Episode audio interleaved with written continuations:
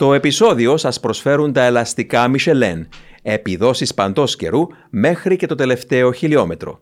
Αποκλειστική διανομής σι τι σι Automotive. Τώρα, όσον αφορά και τις εκκινήσεις, ο Γιλ ήταν μαγικός. Ξέρεις, σήμερα προσπερνάμε τις εκκινήσεις, γιατί ξέρουμε τι λίγο πολύ τη δουλειά την κάνει το μονοθέσιο. Και παιδιά, όταν βλέπεις μια εκκίνηση Φόρμουλα ένα και δεν βλέπεις καπνό από τα λάστιχα, σίγουρα μιλάμε για τεχνολογία, δεν μιλάμε για το χάρισμα του, του πιλότου. Σίγουρα μετρούνταν τα ανακλαστικά, αλλά όχι όπως τότε που ήταν. Και βλέπεις το Γιλ να ξεπετάγεται, ας πούμε, Γαλ... Grand Prix της Αυστρίας εβδομήντα εννέα από την Πέμπτη. Να μπαίνει πρώτος mm. και ο, ο πρώτος Άλαν Τζόουνς λέει να μένω με ανοιχτό το στόμα. Δεν περίμενα, περίμενα μια κίτρινη Ρενό να με προσπεράσει, λέει, ίσως πάνω στην προστροφή, αλλά όχι μια κόκκινη.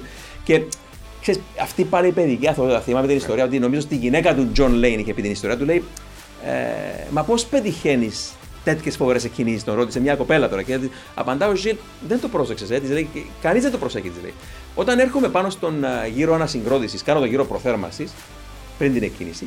Πριν ξεκινήσω τον κύριο προθέρμανσης, πατώ απότομα τα φρένα και αφήνω δύο τεράστιες μαύρες λωρίδες ελαστικούς στην άσφαλτο. Και όταν το έκανε αυτό, όλοι έλεγαν πως ήταν τρελός. Ε, λοιπόν, δεν ήταν. Γιατί όλοι τον αντέγραψαν μέχρι σήμερα. Πιο ναι. μυαλωμένα, ε, μυαλωμένοι πιλότοι σήμερα κάνουν, κάνουν λίγο πολύ το ίδιο.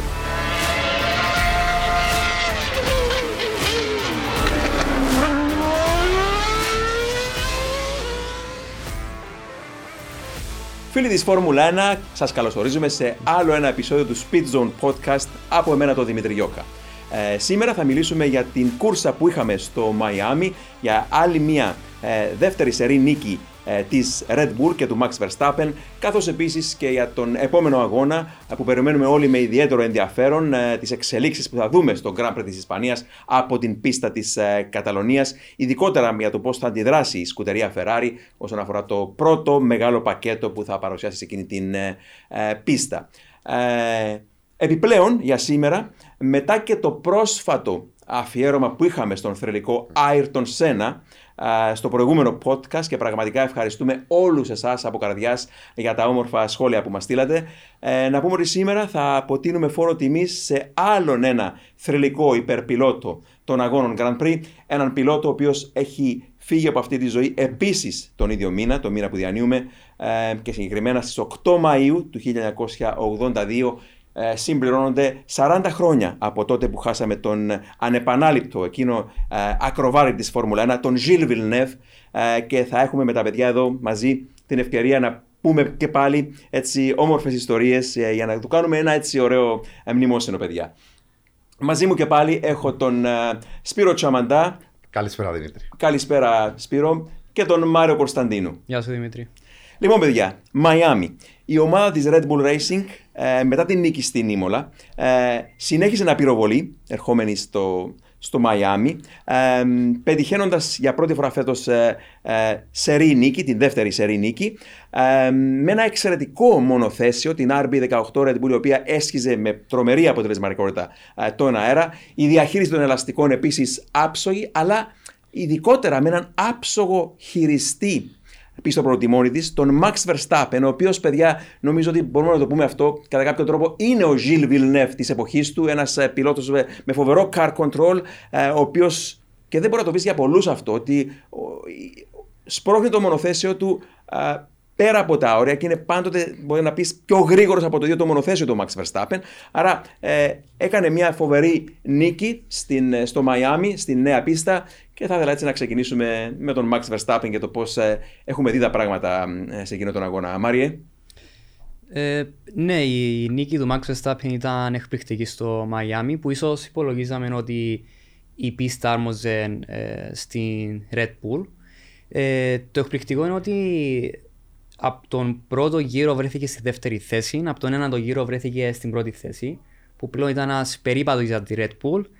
Ε, ίσως η Ferrari να μην τους άρεσε ένα, ειδικά το ότι ήταν ένα-δύο στο Μαϊάμι, που πάλι βρέθηκα στο πόντιμα, αλλά το να βρέθεσαι στην πρώτη-δεύτερη θέση και μετά να είσαι στην δεύτερη-τρίτη θέση, ε, πλέον είναι κάτι το οποίο η Ferrari πρέπει να το δει αρκετά καλά, ειδικά στους επόμενους αγώνες, που αν και ο, ο Max Verstappen είχε προσπεράσει τον, τον uh, Sainz στον uh, πρώτο γύρο, ε, κατ' εμένα ε, το, η, η Ferrari χάσε το παιχνίδι από τη στιγμή που ο Sainz δεν μπορούσε να πιέσει τη Red Bull.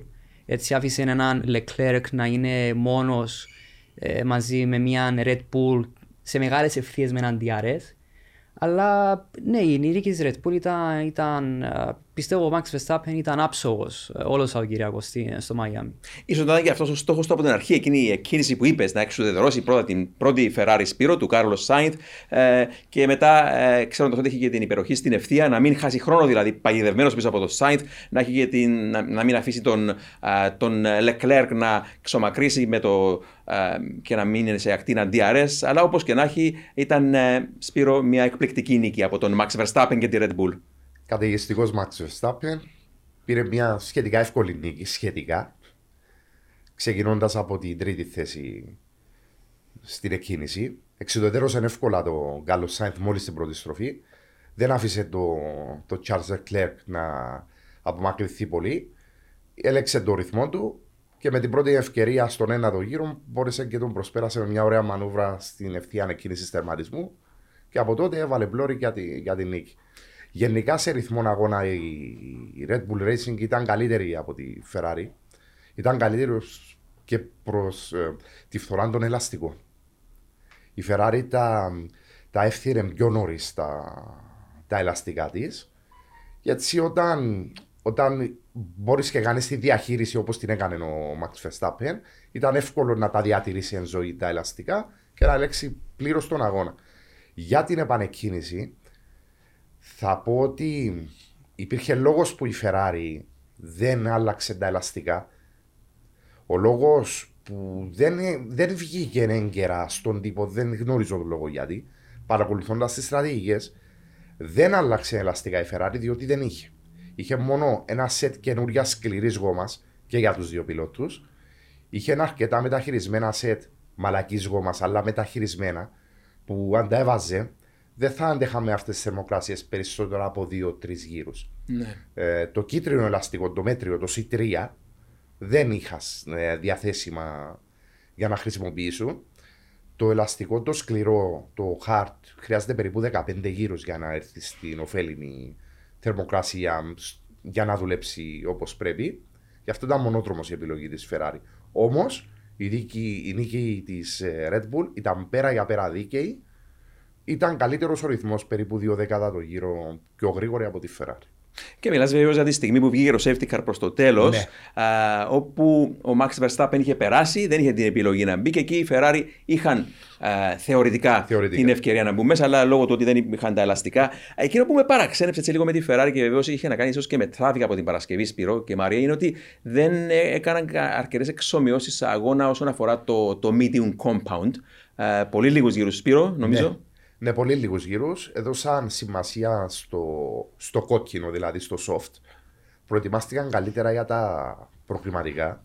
Είχαν περισσότερη τελική ταχύτητα την Παρασκευή στα τριακόσια τριάντα τέσσερα χιλιόμετρα, σε αντίθεση με τα τριακόσια είκοσι πέντε του Σαββάτου και της Κυριακής. Ήταν προσιλωμένοι στο να ρυθμίσουν το αυτοκίνητο στα προκριματικά, ξέροντας ότι δεν είχαν τον ρυθμό αγώνα για να νικήσουν τις Red Bull. Προσπάθησαν, κλείδωσαν την πρώτη σειρά εκκίνησης και είπαν ότι ίσως με τακτική καταφέρναν να μείνουν μπροστά, αλλά η Red Bull ήταν καλύτερη σε ρυθμό και νίκησε. Αυτός mm. είναι ο λόγος. Και πόνταρα, Μάρια, πάνω σε μια στρατηγική ίσως πρόκριση στις πρώτες, να κλειδώσουν, όπως είπε και ο Σπύρος, να παίξουν τα χαρτιά τους για, το, για τα προκριματικά η Ferrari, αλλά την, τη μέρα του αγώνα η Red Bull είχε την υπεροχή, έτσι. Ναι, σίγουρα. Το ότι η Ferrari στο qualifying ήταν ε, ένα-δύο, ίσως να ήταν αναμενόμενο για το λόγο ότι ε, φθύρονται γρηγορότερα τα ελαστικά της Ferrari. Άρα σε qualifying laps, το οποίο έχουν μόνο μη, ένα γύρο για να τα φέρουν σε θερμοκρασίες, για τη Ferrari είναι πολύ πιο εύκολη ε, δουλειά να έρθουν σε θερμοκρασίες στο να κάνουν ένα γρήγορο γύρο, που το παράξενο ότι ο Charles Leclerc είχε κάνει και λάθος ε, στο γρήγορο γύρο, αλλά πάλι πήρε το pole positions. Ε, η Red Bull, ναι, μπορείς στο qualifying να μην, είναι το, να μην έχουν το πάνω χέρι, επειδή είναι πιο, δεν φθήνουν τα ελαστικά σε τέτοιο βαθμό, αλλά φαίνεται στα race conditions που πλέον η Red Bull είναι πολύ πιο ε, διαχειρίσιμη στα ελαστικά. Ναι. Για το, το, το, το διέδειξε, στο, με, όπως είχαμε αναφέρει με το safety car, που έδειξε ένα disadvantage της Ferrari, τι γίνεται σε περιπτώσεις που ε, βγει ένα safety car στους τελευταίους γύρους, όπου είχαν το μειονέκτημα ότι δεν μπορούσαν να μπουν στα pits, να βάλουν ελαστικά για το λόγο mm. ότι ε, δεν δε θα μπορούσαν να τα φέρουν σε θερμοκρασίες τα hard για να βγει η κούρσα ή τα soft, δεν θα μπορούσαν να βγάλουν πάνω από δύο, τρία, τέσσερα, πέντε γύρους.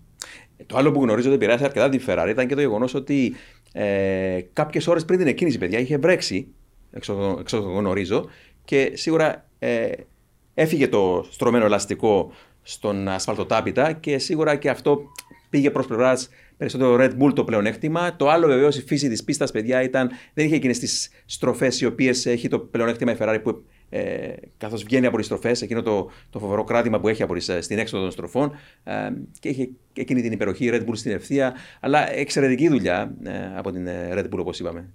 Ήταν πίστα της Red Bull κυρίως, ναι. Για απόδοση εννοώ, πίστα της Red Bull.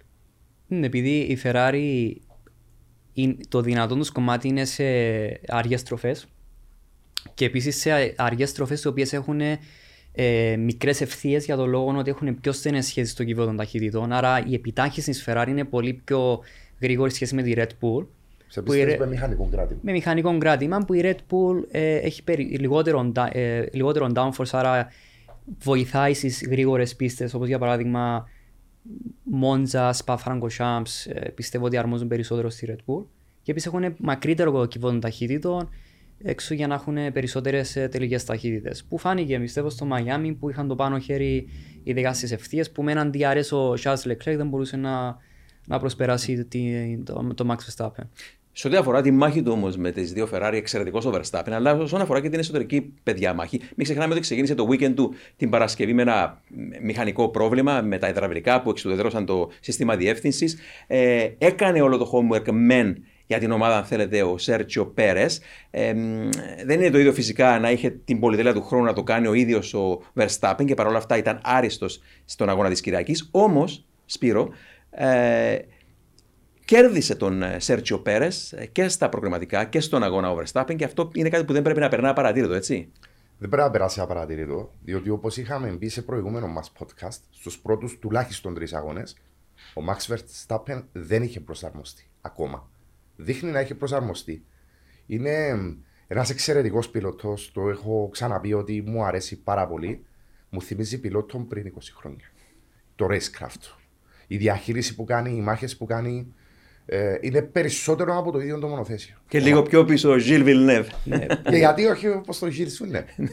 Ναι, που κάτι είχε να αναφέρει ο Max Verstappen ε, στις αρχές της καριέρας του όταν ήταν αρκετά έτσι aggressive ειδικά στις, ε, στις εκκινήσεις. Το οποίο ο πατέρας του Γιος Verstappen του είχε πει ότι ο αγώνας κερδίζεται στους πρώτους γύρους, στις πρώτες στροφές. Άρα είναι στο mentality του Max Verstappen ότι ε, ο αγώνας θα κερδιθεί από τις πρώτες, από τους πρώτους γύρους, αν είσαι στην ευθεία, αν είσαι πρώτος, δεύτερος, τρίτος, από εκείνο το σημείο αρχίζεις να, να χτίζεις για τον αγώνα που πιστεύω είναι στο μυαλό του κάτι σαν Gilles Villeneuve, yeah. ότι η εκκίνηση είναι πολύ σημαντικό για να κερδιθεί ένας αγώνας. Ε, και τα αποτελέσματα του βεβαίως, παιδιά, εξαιρετικά, γιατί είχαμε πέντε αγώνες, τρεις νίκες και οι άλλες δύο ήταν εγκαταλείψεις. Δηλαδή δεν έχει τερματίσει ουσιαστικά πιο χαμηλά από την πρώτη θέση. Okay. Έχει φτάσει επίσης και τις είκοσι τρεις νίκες. Ε, νομίζω πως με αυτό ισοφάρισε τον μελλοντικό του πεθερό, τον Νέλσον Πικέ, που είχε πει είκοσι τρεις νίκες, βγαίνει με την, την κόρη του. Κέλλη, νομίζω. Πικέ. Κέλλη, Κέλλη. Ναι, ναι. Ε, άρα, ναι, ο, ναι, έχει αυτό το, το, το, το, το ταμπεραμέντο. Ο Γιος Verstappen, όσοι τον ε, θυμούνται, ήταν, είχε αυτό το ταμπεραμέντο ως πιλότος. Θα κέρδιζε ίσως ε, με τη Μινάρτη ε, εκείνη την τυχερή μέρα στη βροχή. Ε, έναν αγώνα, αλλά εντάξει, ο, σίγουρα ο πρώτος που θα το πει ο ίδιος ο, ο πατέρας Verstappen θα πει ότι είναι η τρομερά βελτιωμένη έκδοση του εαυτού του ο, ο Max, διότι βλέπουμε έναν πιλότο που όπως είπετε παιδιά ήταν, ξεκίνησε ίσως πιο ανώρημα και γαλουχήθηκε σιγά σιγά και μέσα από το περιβάλλον το εξαιρετικό της Red Bull οπωσδήποτε, έτσι. Είναι μεγάλος πρωταθλητής, μεγάλος ε, σε ταλέντο, σε racecraft μεγάλος, όχι σε ηλικία, ηλικιακά. Έχει πολλά χρόνια ακόμα μπροστά του ο Max Verstappen. Είμαστε τυχεροί που τον έχουμε, διότι τέτοια ουβεληνικούς ταλέντα δεν τα βλέπουμε καθημερινά να βγαίνουν. Η Φόρμουλα ένα δεν έχει κακούς πιλότους, έχει καλούς και εξαιρετικούς. Είναι από εξαιρετικός και περισσότερο. Στρεφόμενοι σε κάτι έτσι λίγο πιο, λίγο πιο τεχνικό τώρα, όσον αφορά τα ίδια τα μονοθέσια, και να ξεκινήσουμε με το μονοθέσιο που κέρδισε την κούρσα. Κοιτάζαμε φωτογραφίες τις προάλλες, παιδιά, μαζί, ε, εκείνα τα φοβερά Venturi κάτω από το πάτωμα της αρ μπι δεκαοκτώ Red Bull που επιταχύνουν τον αέρα και σίγουρα λύνουν και το πρόβλημα. Είστε έτοιμοι. Μπορείτε να πάτε όπου θέλετε, όποτε θέλετε, ό,τι καιρό κι αν κάνει. Γιατί τα ελαστικά Michelin προσφέρουν επιδόσεις που φτιάχτηκαν να διαρκούν.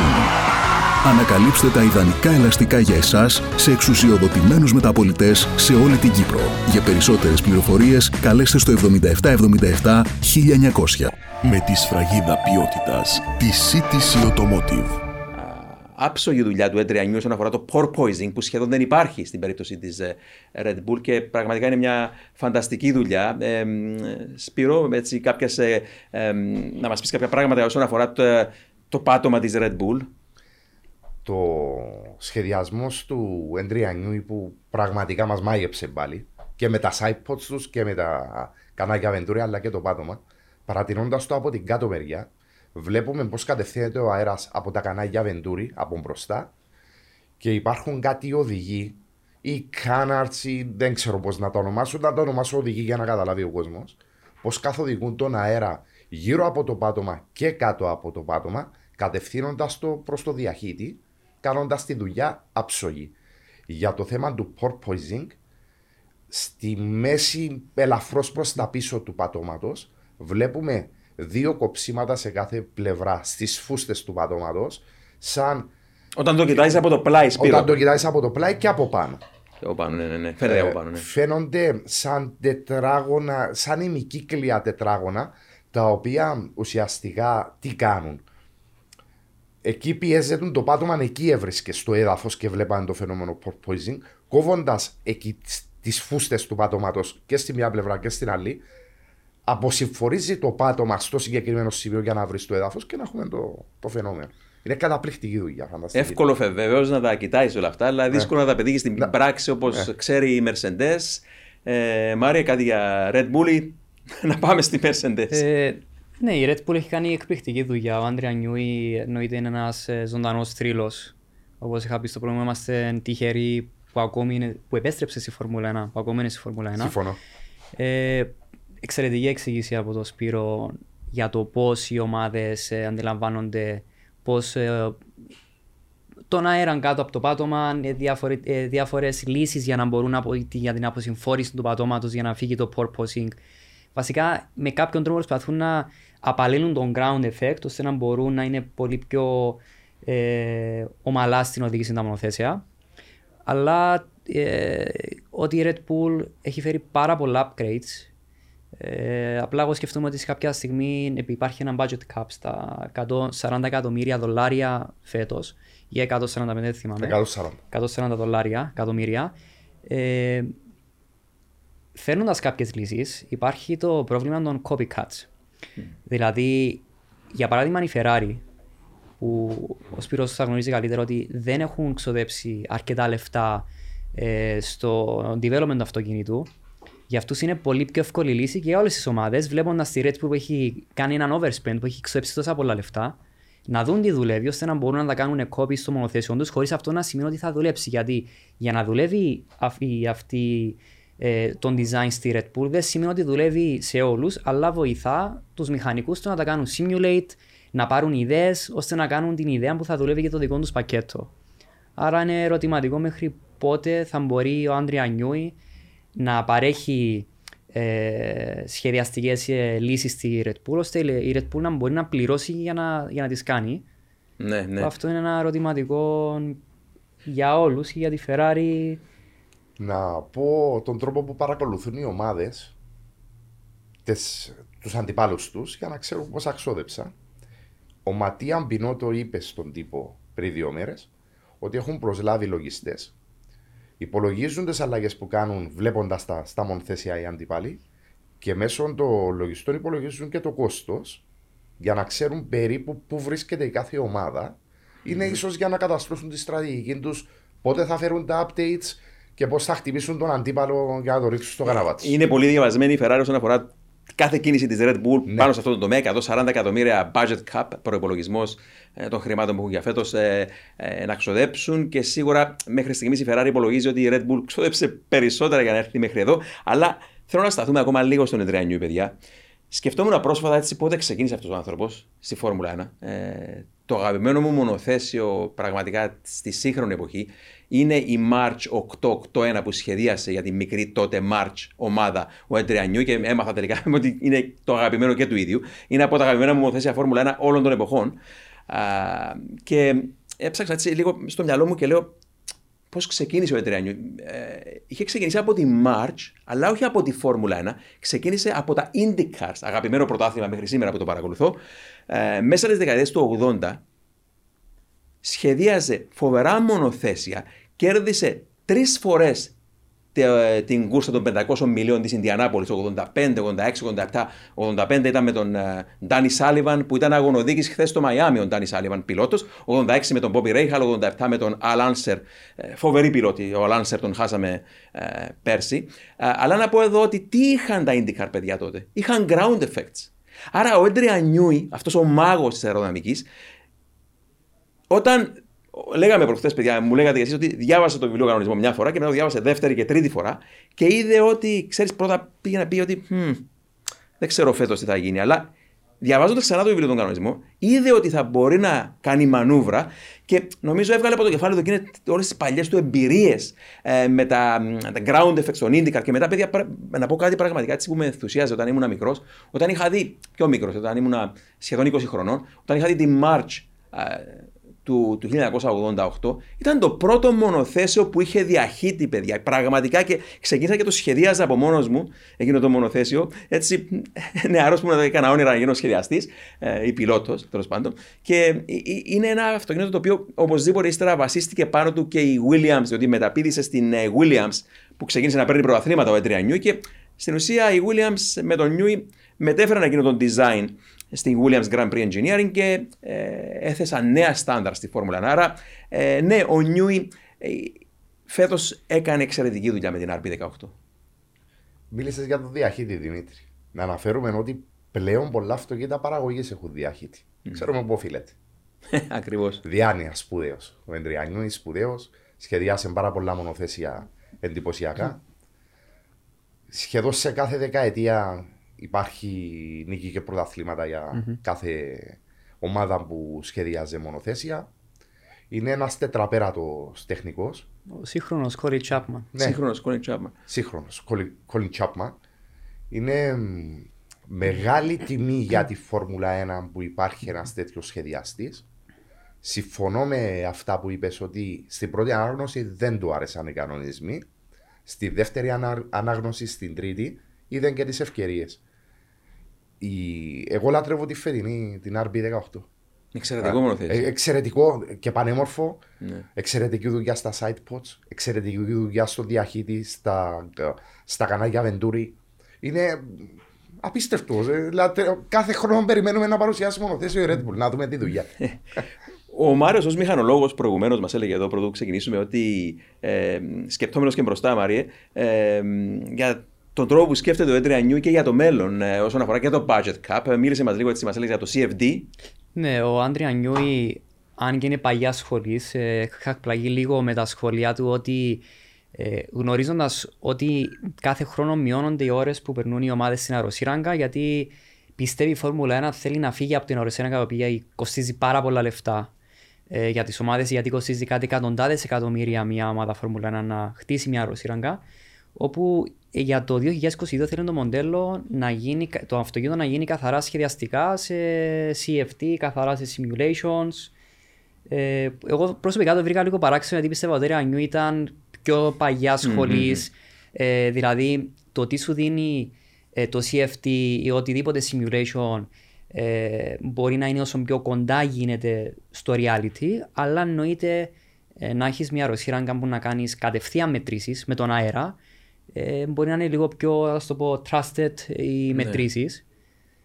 Ναι. Το πώς ξεκίνησε πάντως ο, ο ίδιος. Μου έλεγε συχνά τις ιστορίες ο Πίτερ ο Προδρόμου, που είναι τώρα η τεχνική, αν θέλετε, από τις πιο σημαντικές τεχνικές κεφαλές ακόμα της ε, McLaren, Μάρια, ως ε, αεροδυναμιστής, φοβερός ε, στα αεροδυναμικά, και ο Πίτερ ήταν πάντοτε το δεξί του χέρι όταν ήταν στην, προηγουμένως στη McLaren και στη Red Bull ο Πίτερ, και μου είχε πει ότι ε, με εξέπληξε αυτό, ότι ε, παίρνει ένα φύλλο χαρτιού, σχεδιάζει πάνω μια κάτωψη, παίρνει ένα άλλο φύλλο χαρτιού, σχεδιάζει κάτω μια πρόσωψη, και παίρνει ένα άλλο φύλλο χαρτιού, σχεδιάζει ε, πάνω το πλαϊνό μέρος του αυτοκινήτου, και τα βάζουμε, λέει ο Πίτερ, στον, στον υπολογιστή, και βγαίνουν τέλεια τρισδιάστατα σχήματα. Είναι γνωστό ότι συνέχισε να σχεδιάζει μέχρι πρόσφατα, δεν ξέρω αν το κάνει ακόμα, κάποια κομμάτια πάνω στον δικό του πίνακα. Σίγουρα ναι, το κάνει. Νομίζω είχε, είχε αναφέρει ότι για την αρ πι δεκαοκτώ είχε σχεδιάσει συγκεκριμένα το πίσω suspension του, του μονοθεσίου.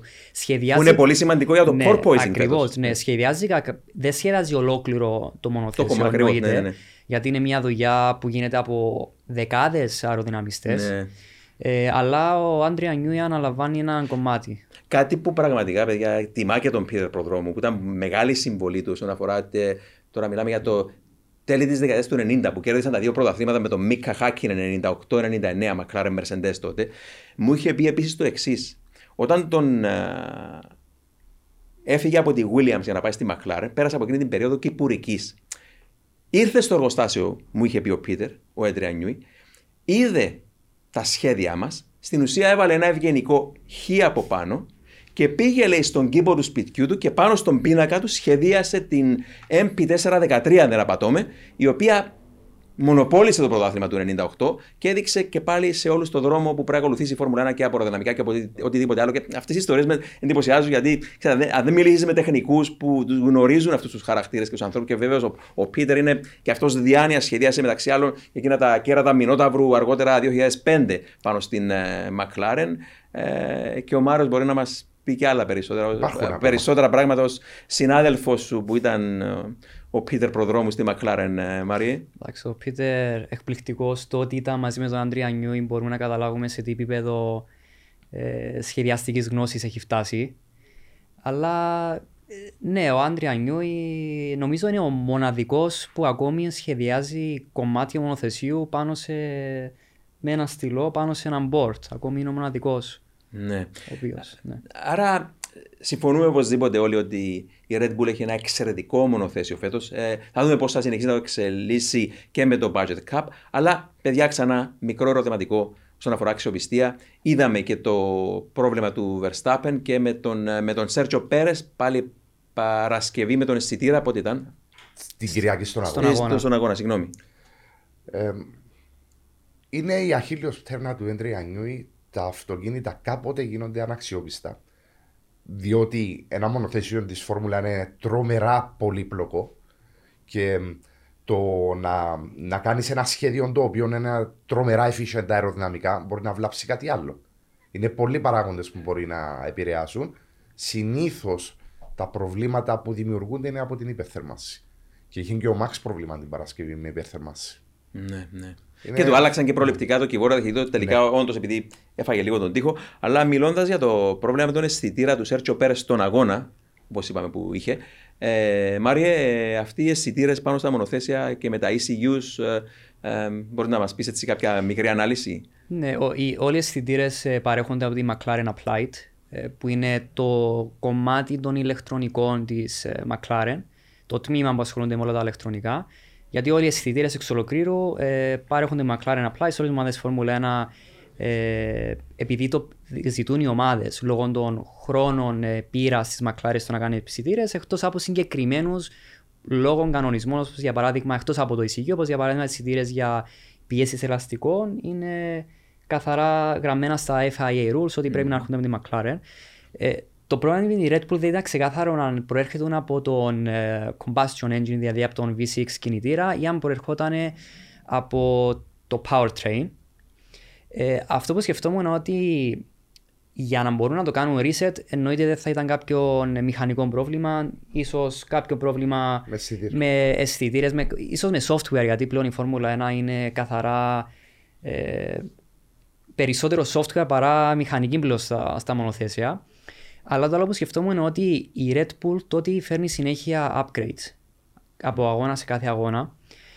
Για να μπορούν να φέρνουν upgrades σε τόσο πολλά σύντομα χρονικά διαστήματα, ε, από κάπου γλιτώνουν χρόνο, κατά εμένα γλιτώνουν χρόνο από το testing. Για το λόγο mm-hmm. είχαμε δει τη Ferrari που έτρεχε στην Ίμολα, νομίζω και στο Μαϊάμι, με ε, λιγότερη υποδύναμη στο μονοθέσιο, που για αυτούς είναι ένα είδος testing, που το είχαν πει είναι καθαρά για αξιοπιστία. Άρα πιστεύω ότι η Red Bull, το να βλέπουμε να υπάρχουν κάποια προβλήματα υπερθέρμανση στον κινητήρα ή με τους αισθητήρες, με τον Sergio Pérez, ίσως απλά να προσπαθήσει να κερδίσει χρόνο με το να κάνει λιγότερο testing, για να μπορεί να είναι σε θέση κάθε, κάθε αγώνα να μπορεί να φέρνει κάτι καινούργιο, γιατί σε δύο εβδομάδες να φέρνει συνέχεια ε, μεγάλα πακέτα είναι άθλος για τη Φόρμουλα ένα. Ειδικά σε κανονισμούς καινούριους που ναι. έχουν τόσα πολλά να μάθουν. Ακριβώς. Που μαθαίνεις το κάθε της αυτοκίνητο μέσω του testing καθαρά. Και περνώντας και στην Ferrari, που σίγουρα πέτυχε το καλύτερο δυνατό αποτέλεσμα για την δική της περίπτωση, δεύτερη και τρίτη θέση, και ευχάριστο που είδαμε και τον Carlos Sainz ξανά πάνω στο βάθρο μετά τον πρώτο αγώνα. Ε, μην ξεχνάμε ότι είχε ακόμα ένα ατύχημα την Παρασκευή, και να πούμε εδώ ότι μιλάμε για τη Red Bull και λέμε ότι λίγο πολύ και οι δύο πιλότοι, παιδιά, είναι ευχαριστημένοι. Και ο Πέρες και ο Verstappen με το μονοθέσιο. Στη Ferrari έχουμε αυτό το ερωτηματικό που αιωρείται πάνω από το κεφάλι του Sergio Pérez, ε, συγγνώμη, του, του Carlos Sainz, όσον αφορά το. Ε, είχε δηλώσει ε, και την Παρασκευή αλλά και στην Ίμολα ότι του κάνει εκπλήξεις στο μονοθέσιο. Δηλαδή στην Ίμολα, Σπύρο, θυμάμαι ότι του είχε φύγει ενώ δεν, δεν ήταν καν στο όριο ναι, το μονοθέσιο. Δεν, και δεν ο, ο, ο τρόπος που επικοινωνεί με το μονοθέσιο, ε, έχω την εντύπωση ότι ίσως να πρέπει να. Να, να το κατανοήσει κάπως καλύτερα και να αλλάξει λίγο ίσως τον τρόπο που, από ό,τι μαθαίνουμε και από μηχανολόγους, ίσως ο τρόπος που στρίβει ε, και πατάει ίσως το, το γκάζι να είναι ίσως πιο απαλός, να το βοηθήσει, που έχει αυτά τα χαρακτηριστικά ο Charles Leclerc ως πιλότος. Ε, πώς βλέπεις τον ε, Carlos Sainz? Σίγουρα είναι μεγάλο ταλέντο, δεν βρίσκεται τυχαία στη Ferrari. Εγώ δεν τον βλέπω να είναι στο ίδιο επίπεδο με τον Leclerc, είναι ασκάλι πιο κάτω. Mm-hmm. Είναι ένας οδηγός που δεν μπορεί να διαχειριστεί ακόμα το, το άγχος του, ίσως την πίεση του πρωταθλητισμού. Γι' αυτό το βλέπουμε φέτος να είναι αρκετά πιο πίσω σε ρυθμό, ακόμα και στις καλές του μέρες πιο πίσω σε ρυθμό που το, ναι, ναι. από τον Leclerc. Τα αυτοκίνητα αυτά, λόγω και του μικρότερου αριθμού των αεροδυναμικών βοηθημάτων, θέλουν και λίγο το αίσθηκτο περισσότερο και λίγο να είσαι πιο γρήγορο στα αντανακλαστικά σου, να προσαρμόζεσαι πιο εύκολα. Ε, να διαχειριστείς και την πίεση, διότι η Ferrari μετά από χρόνια κάνει πρωταθλητισμό. Δεν τα κατάφερε προς το παρόν. Θεωρώ ότι αργά ή γρήγορα, αν δεν έγινε ήδη, πρέπει η Ferrari να ξεχωρίσει ναι, ως, ναι. να είναι το νούμερο ένα και το νούμερο δύο. Εγώ δεν περιμένω το Sainz να είναι πίσω σε ρυθμό από τους αντιπάλους του, αλλά το βλέπω σε γενικές γραμμές να είναι πίσω από τον από το Leclerc. Ναι, συμφωνούμε, yeah. δεν είναι σίγουρα στο ίδιο επίπεδο yeah. με τον, τον Leclerc. Ναι, ναι. Πρέπει να ενισχύσει τη μάχη του Leclerc για τον τίτλο. Ένα πολύ σκληρή μάχη ως το τέλος με τον Verstappen. Θα πάνε χέρι-χέρι. Πάντως, ε, κάτι άλλο το οποίο, παιδιά, είχα προσέξει και θα σας ρωτήσω έτσι χαριτολογώντας τώρα. Ε, ξεκινά το πρωτάθλημα. Έχουμε νίκη ε, του Charles Leclerc, μετά Verstappen, μετά Leclerc, μετά Verstappen, και ξεκίνησε αυτό το, το μοτίβο, αν θέλετε, Πικ και σταμάρισε, σταμάρισε με την δεύτερη ε, σερή νίκη του Verstappen. Και θα ήθελα να σας ρωτήσω έτσι χαριτολογώντας λίγο, πότε, το έψαξα γι' αυτό και το βρήκα εγώ, πότε νομίζετε ότι τελευταία φορά συνέβηκε ξανά αυτό στη Φόρμουλα ένα? Ε, αν δεν μου πείτε χρονιά, πέστε έστω δεκαετία. Εγώ δεν θυμάμαι, θα πω στην τύχη πριν είκοσι χρόνια. ε... Στην ίδια ομάδα, ίσως ογδόντα οκτώ McLaren. Ναι, δεν είχα ούτε εγώ ιδέα πραγματικά, το έψαξα. Ε, έγινε στην πρώτη χρονιά του Παγκοσμίου Πρωταθλήματος μόνο. Το χίλια εννιακόσια πενήντα ο Φαρίνα με το Φάντζο στην Αλφα Ρωμαίο, κέρδισε ο Φαρίνα, μετά ο Φάντζο, μετά ξανά ο Φαρίνα, μετά ο Φάντζο, και μετά ξανά ο Φάντζο κέρδισε, ε, πρώτος που κέρδισε δύο σερί νίκες, και το πρωτάθλημα πήγε βέβαια στον, στον Φαρίνα. Δεν ξέρω αν είναι καλό, αυτό είναι καλός ή ονός για τον Leclerc. Όπως και να έχει, έτσι χαριτολογώντας τώρα, μια σταριστική που έκανα από αυτές που μου αρέσουν, τις λίγο παράξενες. Ε, άρα ναι. Ε, Ε, αλλά θα είναι σίγουρα εντυπωσιακό να παρακολουθήσουμε πώς θα, ε, πώς θα εξελιχθεί η μάχη μεταξύ Red Bull και Ferrari. Τώρα, όσον αφορά, παιδιά, ε, Mercedes, ε, ε, λίγα λόγια για τη Mercedes. Ε, Προβλημάτισε το... με μια λέξη. παρακολουθώντας και το εφ πι ένα και το εφ πι δύο, η Mercedes ήταν πολύ κοντά σε ρυθμό με τη Red Bull και τη Ferrari. Υπολόγιζα ότι η πτέρυγα μπροστά που ήταν επαναστατικά σχεδιασμένη και η πτέρυγα πίσω είχε μεγάλη αλλαγή και αυτή στο σχεδιασμό της εκτός από την καθόδηση, υπολόγιζα ότι θα ήταν κοντά στον ανταγωνισμό. Να πούμε απλά ότι ο, ο ρυθμός αγώνα του, του George Russell την Παρασκευή και ο χρόνος που πετύχε στο εφ πι δύο ήταν κατά ένα δευτερόλεπτο περίπου καλύτερος από ό,τι πετύχε στο qualifying. Mm-hmm, mm-hmm. Σε τέτοιο βαθμό είναι δύσκολα τα πράγματα για τη Mercedes, είναι πολύ δύσκολα τα πράγματα. Δεν ξέρουν τι φταίει.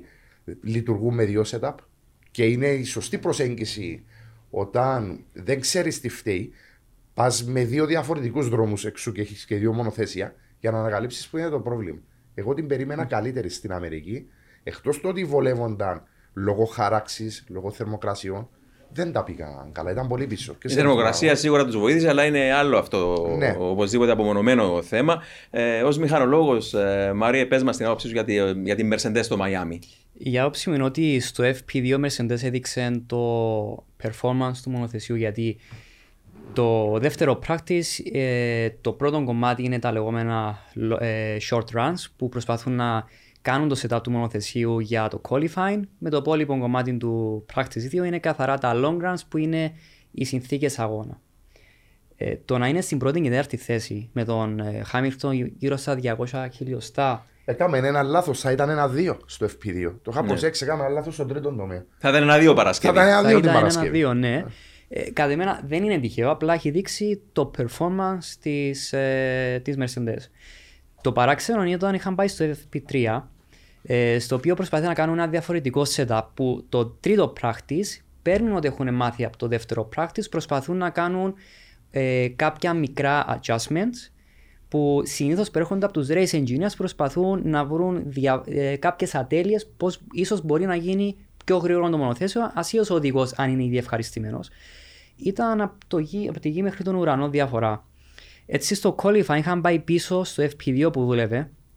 Ήταν πολύ παράξενο και στον αγώνα ήταν σχεδόν πουθενά. Τερμάτισαν στους πόντους καθαρά λόγω αυτοκινητοασφαλείας. Αλλά το ότι έχω αντιληφθεί είναι ότι το μονοθέσιο δουλεύει καλά, αλλά υπάρχει ένα threshold, υπάρχει μια λεπτή γραμμή πότε μπορεί το μονοθέσιο να βγάλει το performance που χρειάζονται. Το μόνο που είχε αλλάξει ήταν μόνο η πίστα. Μπορούμε να πούμε θερμοκρασία, το πόσο ε, η άσφαλτος, ε, πόσο κράτημα έχει άσφαλτος και ο αέρας που φυσούσε. Ήταν τα μόνα τρεις παραμέτροι που έχουν αλλάξει μεταξύ μιας μέρας. Ε, πλέον οι Mercedes, από αυτό που έχει γίνει, μπορώ να πω ότι γνωρίζω ότι τα zero pods ή όλο το setup δουλεύει. Απλά το πρόβλημα είναι ότι όταν ρώτησαν τον George Russell γιατί ήταν γρήγορος το εφ πι δύο, απλά λέει δεν ξέρω. Χωρίς να προσπαθούμε να μειώσουμε τους οδηγούς, αλλά είναι ένα τεράστιο ερωτηματικό η ομάδα να βρει το fine limit που μπορεί και πότε μπορεί το αυτοκίνητο να, να δουλέψει. Είναι αυτή που λες η πολύ λεπτή γραμμή που, ναι, αναμφίβολα δηλαδή, αν, αν, αν λύσουν και το πρόβλημα με το porpoising ε, ως σασί, ως αυτοκίνητο, η ντάμπλιου δεκατρία θα μεταμορφωθεί. Ναι, σκεφτείτε να είχα δύο πιλότους με την εμπειρία του Ράσελ και όχι του Σερ Λουίς Χάμιλτον. Πόσο ακόμα πιο δύσκολα θα ήταν. Ναι, γι' αυτό όντως οι ομάδες συνήθως δεν προσλαμβάνουν μόνο νεαρούς ή μόνο ρούκι. Γι' αυτόν ναι. τον λόγο χρειάζονται την εμπειρία. Ναι, σωστά. Αλλά για να πούμε mm. για το τι έχουν γράψει σχετικά με το concept, ότι στα, στο ίντερνετ έχουν γραφτεί αρκετά ότι οι Mercedes πρέπει να αποσύρει τα zero pods, να κάνει ένα νέο design. Το πρόβλημα, ε, όχι πρόβλημα, η Mercedes γνωρίζει τα zero pods που δουλεύουν, αλλά το γνωρίζεις στα χαρτιά και στο simulation. Ε, για να έρθουμε αυτό το concept, οι Mercedes έχουν εξοδέψει πέρσι τρεις τέσσερις μήνες ε, το χειμώνα, έχουν εξοδέψει αρκετό budget cap σε ένα concept, άρα για να μπορούν να πάνε στο μόνο κομμάτι πρέπει να απαντήσουν δύο ερωτήματα, τι δουλεύει, τι δεν δουλεύει, σωστά στο, στη Mercedes.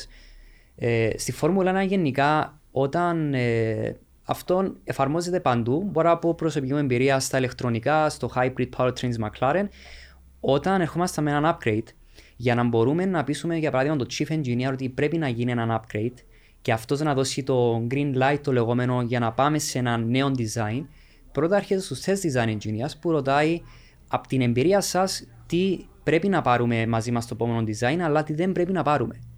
Αν δεν μπορούμε να δώσουμε κάποιες απαντήσεις στο τι δεν πρέπει να πάρουμε στο επόμενο design για να αποφύγουμε κάποια ασφάλματα από θέμα αξιοπιστίας ή προβλήματα, τότε δεν μπορούμε να κατευθύνουν τους σχεδιαστές, τον design office, στο να σχεδιάσουν κάτι καινούριο. Άρα, Mercedes, όσο δεν μπορεί να, να απαντήσει το ερώτημα τι δεν δουλεύει, δεν μπορούν να έρθουν σε έναν καινούριο design. Γι' αυτό έχουν μείνει με το συγκεκριμένο design, που κατά την άποψή μου το εφ πι δύο είναι πονοκέφαλος για τη Mercedes, γιατί έχουν δείξει ένα μονοθέσιο το οποίο μπορούν να μονοπολίσουν ένα practice session, ειδικά στο εφ πι δύο, που είναι setup το μονοθέσιο για race conditions, αλλά δεν μπορούν να μεταφέρουν το ίδιο πακέτο στο qualifying. Qualifying, ναι. Άρα είναι ένας αγώνας στο να καταλάβουν τι τους δίνουν οι αισθητήρες μέσω του ι σι γιου, που ο αισθητήρας του ι σι γιου τους λέει ε, τι είναι το πρόβλημα. Για παράδειγμα, porpoising. Υπάρχουν αισθητήρες του μηχανίου που μπορούν να μετρήσουν τα vibrations. Υπάρχουν τρόποι να μετρήσουν ακριβώς ε, το, το επίπεδο προβλήματος στη Mercedes, αλλά όσον οδηγοί δεν μπορούν να τους δώσουν την απάντηση το γιατί, που φάνηκε από τον ναι. George Russell, τότε δεν μπορούν να κατευθύνουν τον design office να δουν πού, πού είναι το πρόβλημα. Πολύ σημαντικό το, να... το feedback από τον πιλότο. Ακριβώς, ώστε ναι. να μπορούν να φέρουν σχεδιαστικές λύσεις για να λύσουν τα προβλήματα, γιατί ο οδηγός θα κατευθύνει ε, τους, ε, τους engineers στην ομάδα γιατί γίνεται ένα πρόβλημα. Άρα είναι ένα combination μεταξύ οδηγών και μηχανολόγων στο να μπορούν να εξελίξουν το μονοθέσιο. Ωραία. Ε... Εξαιρετική η άποψη, Μάρια, για την Mercedes, πραγματικά. Ε, τώρα, αν δεν έχετε κάτι να προσθέσετε για, για Μαϊάμι, για τις ομάδες, οτιδήποτε έτσι στα γρήγορα. Ε, Σπύρο. Δεν έχω να προσθέσω. Ε, ενώ, όπως τα είπαμε, ήταν ένας λίγο βαρετός αγώνας. Mm-hmm. Με πολύ μικρό αριθμό αναβαθμίσεων. Να αναφέρουμε ότι τελικά οι αναβαθμίσεις που είχε ανακοινώσει η Ferrari στην πράξη δεν έγιναν. Δηλαδή, είχαμε πει για την υβριδική μονάδα το ΕΡΣ. Είχαμε μπει για καινούργια πτέρυγα. Αν και την είχα μαζί τους στην πτέρυγα, φοβήθηκαν την τραχύτητα του ασφάλτου ναι. και δεν την έβαλαν. Και θα τα χρησιμοποιήσουν στη Βαρκελόνη. Είχαν καινούργιο πάτωμα, εξού και μειώθηκε τρομερά το porpoising. Θα δούμε πώς θα συνεχιστεί η σεζόν. Εγώ λέω οι δύο τους θα πάνε χέρι-χέρι μέχρι το τέλος. Επάνω ήταν και παράξενο, και το μιας και αναφέρεις και την πίστα, και παράξενη η στρώση με τον ασβεστόλιθο, με έξτρα πυρίτιο και γρανίτη. Ε, είδαμε ότι, εντάξει, οι Αμερικάνοι με το Miami ενθουσιάστηκαν όσον αφορά και τους celebrities, ας μην πούμε τώρα σε, σε αυτό το κομμάτι, αλλά ε, δεν ξέρω, Μάρια, αν θέλει να πεις κάτι γι' αυτό. Ε, σε βλέπω. Ναι, ναι, το Miami κατά άποψη μου έρχεται για να εξυπηρετήσει ένα σκοπό στη Φόρμουλα ένα. Ε, ίσως ε, μπορώ να πω είναι το αποτέλεσμα του Drive to Survive. Αυτό φάνηκε, κατα... φάνηκε καθαρά από τον Grid Walk του Martin Brundle, που είναι στο YouTube, μπορεί να το δει ο κόσμος, ε, ότι ήταν το πιο ε, crowded pit walk το οποίο έχει γίνει στη Φόρμουλα ένα.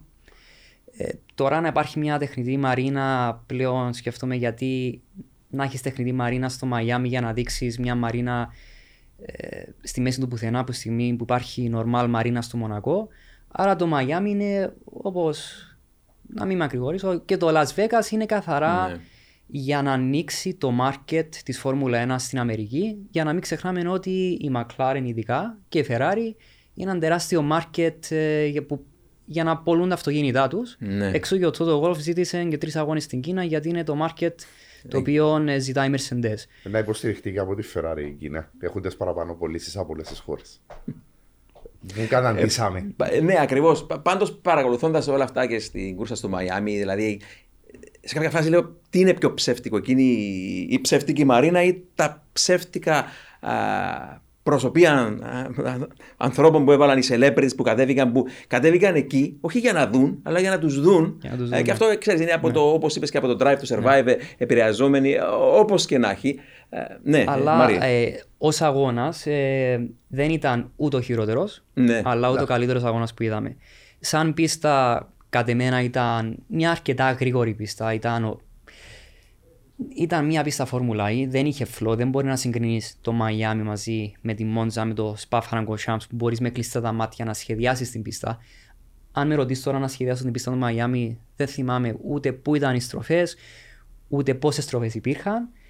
Ε, το section με την αρκετά αργή στροφή ήταν, ε, κατά εμένα είχε χάσει το flow. Ναι. Ε, μπορούσε να ήταν απλά ένα γρήγορο chicane, κάτι, να μην ήταν τόσο ελικοειδές αργό κομμάτι. Αυτό μου εξέπληξε ήταν ο τοίχος, ο οποίος ε, είχαμε δει τη ζημιά που είχε πάθει η Ferrari με δευτέρα ταχύτητα στο κυβότιο με τον Carlos Sainz. Είχαμε δει τον Οκόν να υπάρχουν, να γίνεται ε, πενήντα ένα τζι σε, ναι. όταν είχε χτυπήσει τον τοίχο, όπου είχε ε, μοιραστεί ένα κομμάτι του σάσι που για να μοιραστεί κομμάτι του σάσι στη Φόρμουλα ένα είναι αρκετά σοβαρό ε, κομμάτι αξιοπιστίας για τα μονοθέσια. Είστε έτοιμοι. Μπορείτε να πάτε όπου θέλετε, όποτε θέλετε, ό,τι καιρό κι αν κάνει. Γιατί τα ελαστικά Michelin προσφέρουν επιδόσεις που φτιάχτηκαν να διαρκούν. Ανακαλύψτε τα ιδανικά ελαστικά για εσάς σε εξουσιοδοτημένους μεταπωλητές σε όλη την Κύπρο. Για περισσότερες πληροφορίες καλέστε στο εβδομήντα επτά εβδομήντα επτά χίλια εννιακόσια. Με τη σφραγίδα ποιότητας, τη σι τι σι Automotive. Που όταν ζήτησαν από τους αγωνοδίκες να βάλουν ε, πιο safe barriers, ε, Tech, Pro. Tech Pro συγκεκριμένα, τους είχαν πει όχι που μπορούσαν, είχαν τον χρόνο. Αλλά λέγοντας για τον Οκόν το ότι είχε το ατύχημα, όμως έρχοντας στον αγώνα να τρέχει στους πόντους, είναι άθλος, γιατί είχε αρχίσει από έναν εξ ολοκλήρου καινούργιο μονοθέσιο, καινούργιο setup, που κατά εμένα δείχνει την Αλπίν ότι δεν είναι best of the rest, αλλά πιστεύω είναι κοντά στα επίπεδα της McLaren. Ίσως να είναι λίγο περίεργο με τον Φερνάντο Αλόνσο με δύο βαθμούς που δεν αντιπροσωπεύει καθόλου ναι, το performance. Καθόλου, ναι. Αλλά λέγοντας για τον Φερνάντο Αλόνσο, ήταν ε, αξιοσημείωτο να αναφέρουμε ότι στο parade lap που είχε αναφέρει ότι ήταν το πιο αργό parade lap που είχε γίνει, γιατί είχα σταματήσει συγκεκριμένα στην πρώτη στροφή. Είχε δει ότι η εξωτερική της πρώτης στροφής ήταν ε, ολοκάθαρη πίστα, που λέει ότι για είκοσι δευτερόλεπτα απλά κοίταζε το πόσο καθαρό ήταν το κομμάτι. Σκεφτόμενος ότι όταν θα γινόταν η κίνηση, όλοι θα, μπορούσαν να στρι... θα προσπαθούσαν να στριμωχτούν ε, στο... Στο, εσωτερικό. στο εσωτερικό της πίστας, που θα ήταν πολύ, ε, ας το πούμε, ε, μεθοδική στο, στο traffic, με πολύ μεθοδική στο φρενάρισμα για να μην αγγίξει ο ένας τον άλλο. Που λέει ο Αλόνσο θα πάω από την εξωτερικό, που τελικά πέτυχε, ναι, που ναι, είχε ναι. κερδίσει από την έντεκα, είχε φτάσει στην όγδοη θέση.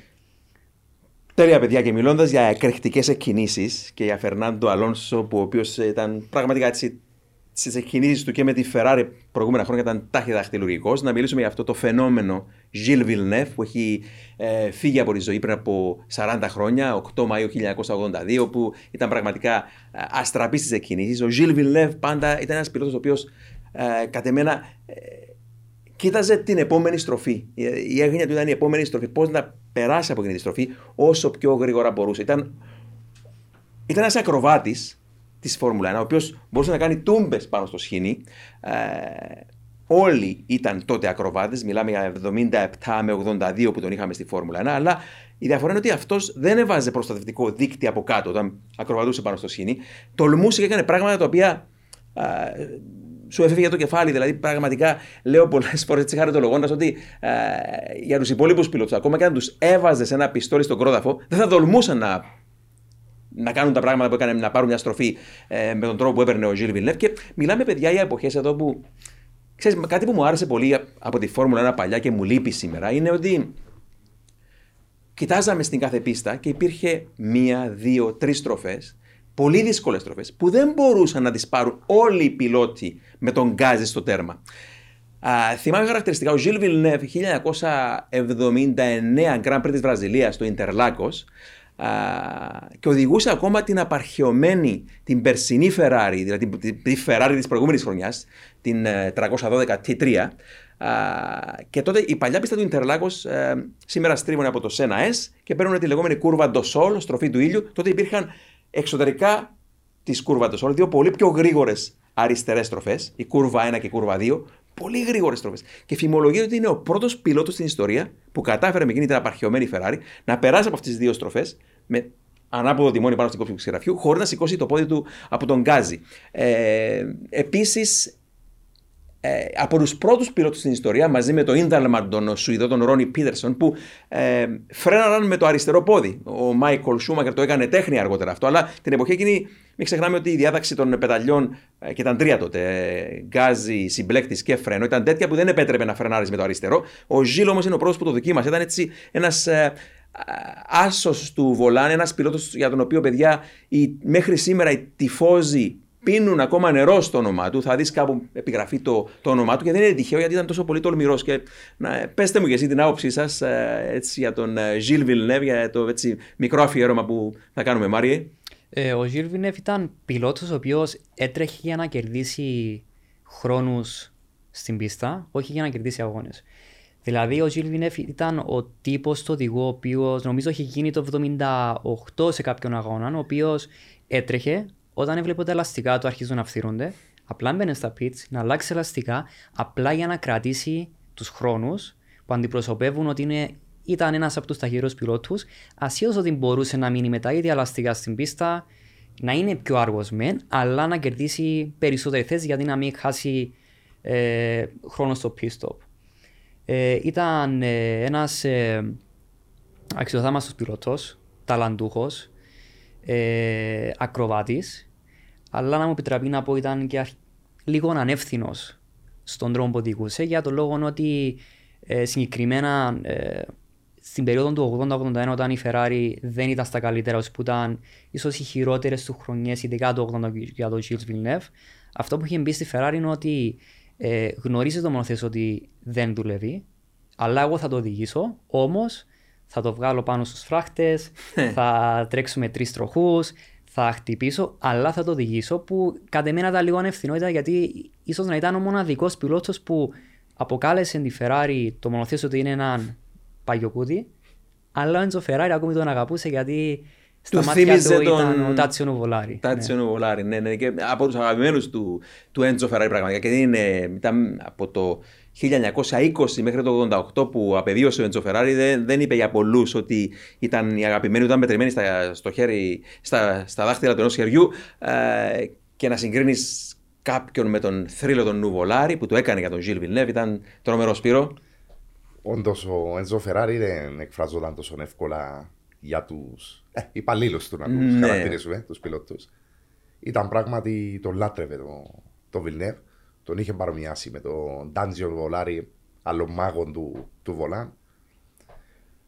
Ο Gilles Villeneuve ήταν έναν τεράστιο ταλέντο, ένας κυριολεκτικά ακροβάτης. Ξεσήκωνε τα πλήθη με την οδήγησή του.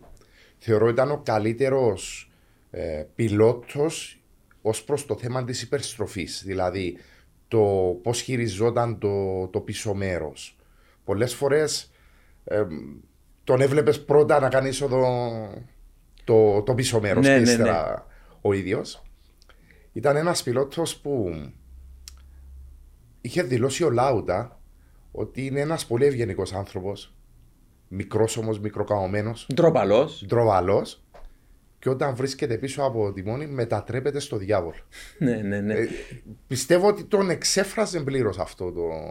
Το Αυτό που είπες με την πλαγιολίσθηση και το υπερστροφή που λες, το περιγράψε ένας εξαιρετικός τεχνικός του, ο Ray Wardell, που ήταν μαζί του στη Φόρμουλα Atlantic και μετά τον έφερε μαζί του στη Ferrari, το Ray Wardell. Λέει, στην κυριολεξία καθόμασταν πάνω σε μια στροφή στον Καναδά, τέλος πάντων πίστες street συνήθως, και βλέπαμε πρώτα το πίσω μέρος του αυτοκίνητου να εμφανίζεται, τόση μεγάλη πλαγιολίσθηση. Και έμπαινε μέσα στη, στη στροφή. Κέρδισε βεβαίως Τρουά Ριβιέρ όλη την αφρόγραμμα της Φόρμουλα ένα. Αλλά έτσι, εκείνο που μένει στο μυαλό μου εμένα από Φόρμουλα ένα, όταν, όταν έκανε τον ντεπούτο του χίλια εννιακόσια εβδομήντα οκτώ στο Μοντε Κάρλο, ξεκίνησε το εβδομήντα επτά, mm. έκανε ένα αγώνα με τη McLaren στο Silverstone, συνέχισε, έκανε δύο αγώνες στο τέλος της χρονιάς με τη Ferrari, αλλά εβδομήντα οκτώ ήταν η πρώτη του χρονιά, full χρονιά με την Ferrari. Όταν α, πήγε στο Μοντε Κάρλο, έκανε τρομερά ακροβατικά, ε, ε, συμπεριλαμβανομένης και μιας πυρουέτας μέσα στο τούνελ, αλλά. Όταν προσέγγιζε τη στροφή του καζίνο και τότε ήταν με ανάποδο τιμόνι, να βγαίνει έτσι με την ουρά προς τα έξω για να γλύφει την παριέρα, και δεν είναι αυτό φήμη, παιδιά. Είναι ότι οι Marshalls που εργάζονταν σε εκείνο το σημείο αρνόντουσαν να πάρουν τις θέσεις τους όποτε περνούσε τότε η νούμερο δώδεκα Ferrari. Διότι έπαιζαν τη ζωή τους κοροναγράμματα. Ο Gilles όμως ήταν ο Gilles. Θα είχαν ακούσει τις δηλώσεις του. Αν δεν ξύσεις την άσπρη πογιά από τα ελαστικά στην παριέρα, δεν είσαι γρήγορος. Ναι, εσύ ναι. αν ήσουν Marshall θα πήγαινες εύκολα. Όχι. Ήταν, ήταν, ήταν φοβερός, φοβερός. Είναι, δεν είναι πρωταθλητής, ναι, αλλά μπορούμε και το συγκρίνουμε με τον Άιρτον Σένα. Ακριβώς, ναι, αυτό που λες τώρα, οι στατιστικές δεν λένε τίποτα για τον Gilles Villeneuve. Έξι νίκες μόνο στη Φόρμουλα. Αλλά ξέρεις κάτι, εδώ με φέρεις και λίγο στο το τι πίστευε ο ίδιος. Ή, είπε κάποια πράγματα και ο Μάρος. Αλλά ένας από τους α, καλούς του φίλους ήταν ο δημοσιογράφος, ο Βρετανός, ο Νάιτζελ Ρόουμπακ. Και τον είχε ρωτήσει μια μέρα, του λέει, καλά του λέει, μια μέρα του λέει, δεν σκέφτεσαι τι θα κάνεις, του λέει, όταν α, θα τελειώσει η καριέρα σου. Και λέει, από τον τρόπο που με κοίταξε, κατάλαβα ότι δεν πέρασε ποτέ από το μυαλό του οτιδήποτε άλλο εκτός από τη φόρμουλα να κάνεις στη ζωή του. Και λέει, καλά του λέει, θα έρθει μια μέρα που θα κερδίσεις το πρωτάθλημα μία-δύο φορές. Και εκείνη την ώρα λέει ο Ρόουμπακ, γύρισε και ο τρόπος που με κοίταξε και μου μίλησε, κατάλαβα πως αυτός ο άνθρωπος ήταν πολύ πιο διαφορετικός από οποιοδήποτε άλλο πιλότο είχα γνωρίσει προηγουμένως ή έκτοτε, λέει. Και του λέει, τι να το κάνω το πρωτάθλημα. Λες και πως θέλω να αποδείξω κάτι στον εαυτό μου με εκείνο, πως αξίζω ως πιλότος. Όχι, του λέει. Δεν με ενδιαφέρει το πρωτάθλημα. Το μόνο που μετράει αμένα είναι να είσαι ο ταχύτερος πάνω στην πίστα. Μπορεί να έχω λάθος, δεν ξέρω. Αλλά το μόνο που μετράει αμένα ε, είναι αυτό. Και γι' αυτό είμαι ένας ευτυχισμένος άνθρωπος, παιδιά. Δηλαδή, αυτό που λέγαμε, ο Gilles νοιαζόταν για την επόμενη. Έλεγε ο Μάρος προηγουμένως, ε, φθύρωνταν τα λάστιχα, έμπαινε στα πιτς, έβαζε ένα φρέσκο σετ. Και έβγαινε έξω για να, για, όχι να γράψει χρόνους, για να περάσει την κλωστή από την πελώνα, από την επόμενη στροφή, να ακροβατήσει πάνω στο όριο. Ε, έτσι την έβρισκε, αλλά, αλλά, αλλά. Πολλοί λανθασμένα πιστεύουν πως ήταν τρελός, πως ήταν υπερβολικός, πως ήταν οτιδήποτε, αλλά είχε το χάρισμα όντως ενός Σένα, οι άνθρωποι που δούλεψαν μαζί του. Δηλαδή, είναι κρίμα που στην καριέρα του οδήγησε μόνο καριδότσουφλα, δηλαδή ε, κουτιά με τροχούς. Uh, και πέτυχε πράγματα τα οποία είναι, παιδιά, σαλεύουν το μυαλό. Μίλησες Μάρη προηγουμένως και έλεγες για το αυτοκίνητο του, για παράδειγμα, που το παρομοίασες με κουτί. Ο ίδιος, θα έλεγα εγώ, ότι όταν προκρίθηκε δεύτερο στο Grand Prix του Μονακό το ογδόντα ένα με εκείνη την Ferrari εκατόν είκοσι έξι σι κέι Turbo, που το μόνο καλό που είχε πάνω ήταν ο κινητήρας. Άρα σε μια πίστα όπως το Monte Carlo ο κινητήρας δεν κάνει, δεν παίζει τόσο ρόλο, τέλος πάντων. Το σασί ήταν, ε, θα μπορούσε να το παρομοιάσει κάποιος με ένα κόκκινο δίπατο λεωφορείο, τέλος πάντων. Προκρίθηκε δεύτερος και ο, ο δεύτερος καλύτερος, ο δεύτερος πιο γρήγορος πιλότος της εποχής εκείνης ήταν ο ομόσταυλος του, ο Γάλλος, ο Ντιτιέ Πιρονί, και με το ίδιο μονοθέσιο ο Πιρονί, εξαιρετικά χαρισματικός ταχύς πιλότος, προκρίθηκε δέκατος έβδομος. Και την επόμενη μέρα ο Gilles Villeneuve έκανε το θαύμα.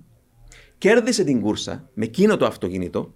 Θαύμα μεγατόνων, παιδιά, πραγματικά. Και είναι όπως να κερδίσει σήμερα την κούρσα μία. Δεν ξέρω τι να πω. Α, Williams. Μία Williams. Μία Williams να κερδίσει ε, την ερχόμενη Κυριακή το, το Grand Prix στην Ισπανία. Mm-hmm.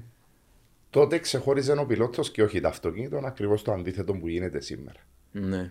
Αν δώσεις ένα Williams στον Lewis Hamilton, θα κερδίσει. Πιθανότατα ναι, όχι. Ο Gilles Villeneuve τα κατάφερε. Ναι, ειδικά η χρονιά του ογδόντα ένα που είχε πάρει δύο με τρεις νίκες. Ε, ήταν, ήταν δύο, α... δύο νίκες, δύο, δύο συνεχόμενες. Δύο δύο συνεχόμενες, συνεχόμενες νίκες. Ήταν η έκπληξη διαρκείας, ξέρεις. Που νομίζω ονομάζεται το μονοθέσιο ε, Cadillac. Ναι, μπράβο, μπράβο, μπράβο. Ε, ήταν, ήταν άθλος που α, ε, ο, έδειξε τη διαφορά αυτοκίνητο με πιλότο. Όταν το αυτοκίνητο δεν μπορεί να σου δώσει κάτι περισσότερο, ναι, τότε έρχεται από την οδήγηση, που οι πλαγιοριστήσεις είναι καθαρά από το Snowmobile, γιατί ο Gilles Villeneuve ήταν ε, τα δύο, αγωνιστικά στο χιόνι. Στο, στο χιόνι ήταν δύο φορές ε, πρωταθλητής στον Αμερική και στον Καναδά σε Snowmobile, ε, ο οποίος είχε δηλώσει, απλά έρχομαι να αναφέρω γιατί δεν φοβόταν πίσω από το τιμόνι, που έλεγε εγώ θα γίνει ένα ατύχημα αλλά δεν πιστεύω ότι εγώ θα χτυπήσω. Ήταν επειδή όταν έτρεχε στους αγώνες Snowmobile ε, ξεσυνδρομητόταν από τα Ε, μονοθε... από, τα... από τη μηχανή με εκατό μίλια ανά ώρα. Απλά πέφτει στο χιόνι και λέει, εντάξει, αν είναι κάπως έτσι που χτυπάμε, άρα δεν θα, δεν θα πεθάνω εγώ. Πραγματικά ήταν, τα, τα, τα, τα λόγια του συγκινούν τρομερά, όπως και στην περίπτωση του Σένα. Έλεγε, όταν ήρθε και στη Φόρμουλα ένα αργότερα, έλεγε ότι ε, ποτέ δεν σκέφτομαι ότι μπορώ να χτυπήσω σοβαρά όταν αγωνίζομαι στην πίστα. Ε, εάν αφήσεις τον εαυτό σου να πιστέψει κάτι τέτοιο, τότε δεν θα μπορείς ποτέ να κάνεις σωστά αυτή τη δουλειά. Ε, εάν δεν πηγαίνεις αρκετά γρήγορα, τότε πάει να πει πως δεν είσαι πιλότος.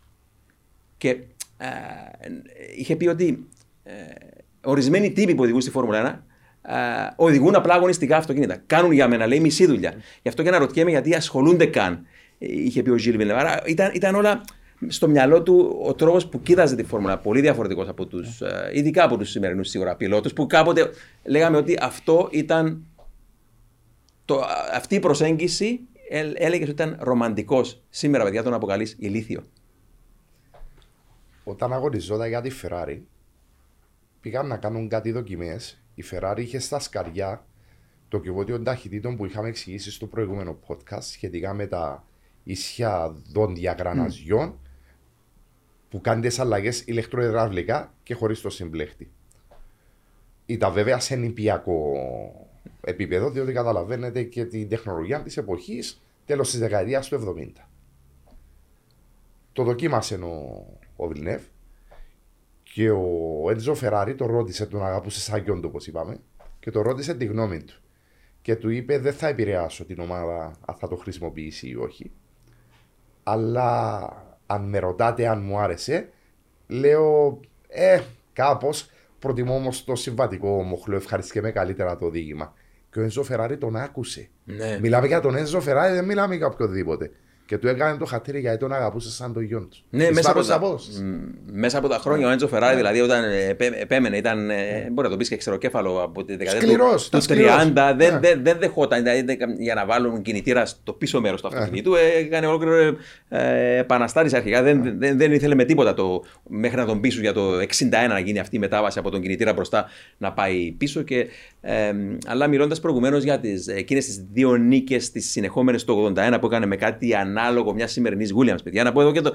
Uh, ο, ο Μάουρο Φοργκιέρη, νομίζω, και ο Αντώνιο Τομαΐνι, ο σχεδιαστής και ο τεχνικός της ομάδας, είχαν ανέβει πάνω σε ένα motorhome και κοίταζαν τον αγώνα από ψηλά στην Ισπανία, στη Χαράμα, που κέρδισε και κράτησε πίσω του πέντε μονοθέσια με εκείνη την Cadillac που λες.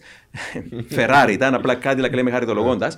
Και δεν πίστευα στα μάτια τους τι έκανε το μονοθέσιο τους. Και νομίζω αυτό που θα πω τώρα είναι ακόμα πιο αξιόλογο όσον αφορά τον, τον άνθρωπο που το είπε.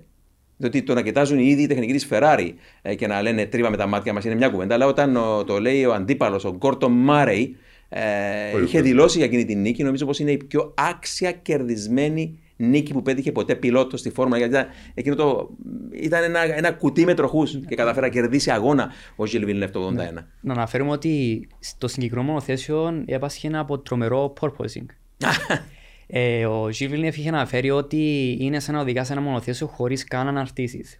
Που έλεγε ότι τόσο πολλά αναπηδάει πάνω στον άσφαλτο, το οποίο δεν βλέπω καθόλου ούτε στις ευθείες ούτε στις στροφές. Άρα πιστεύω για τους σημερινούς πιλότους πρέπει ίσως να διαβάσουν λίγο από Gilles Villeneuve για να δουν.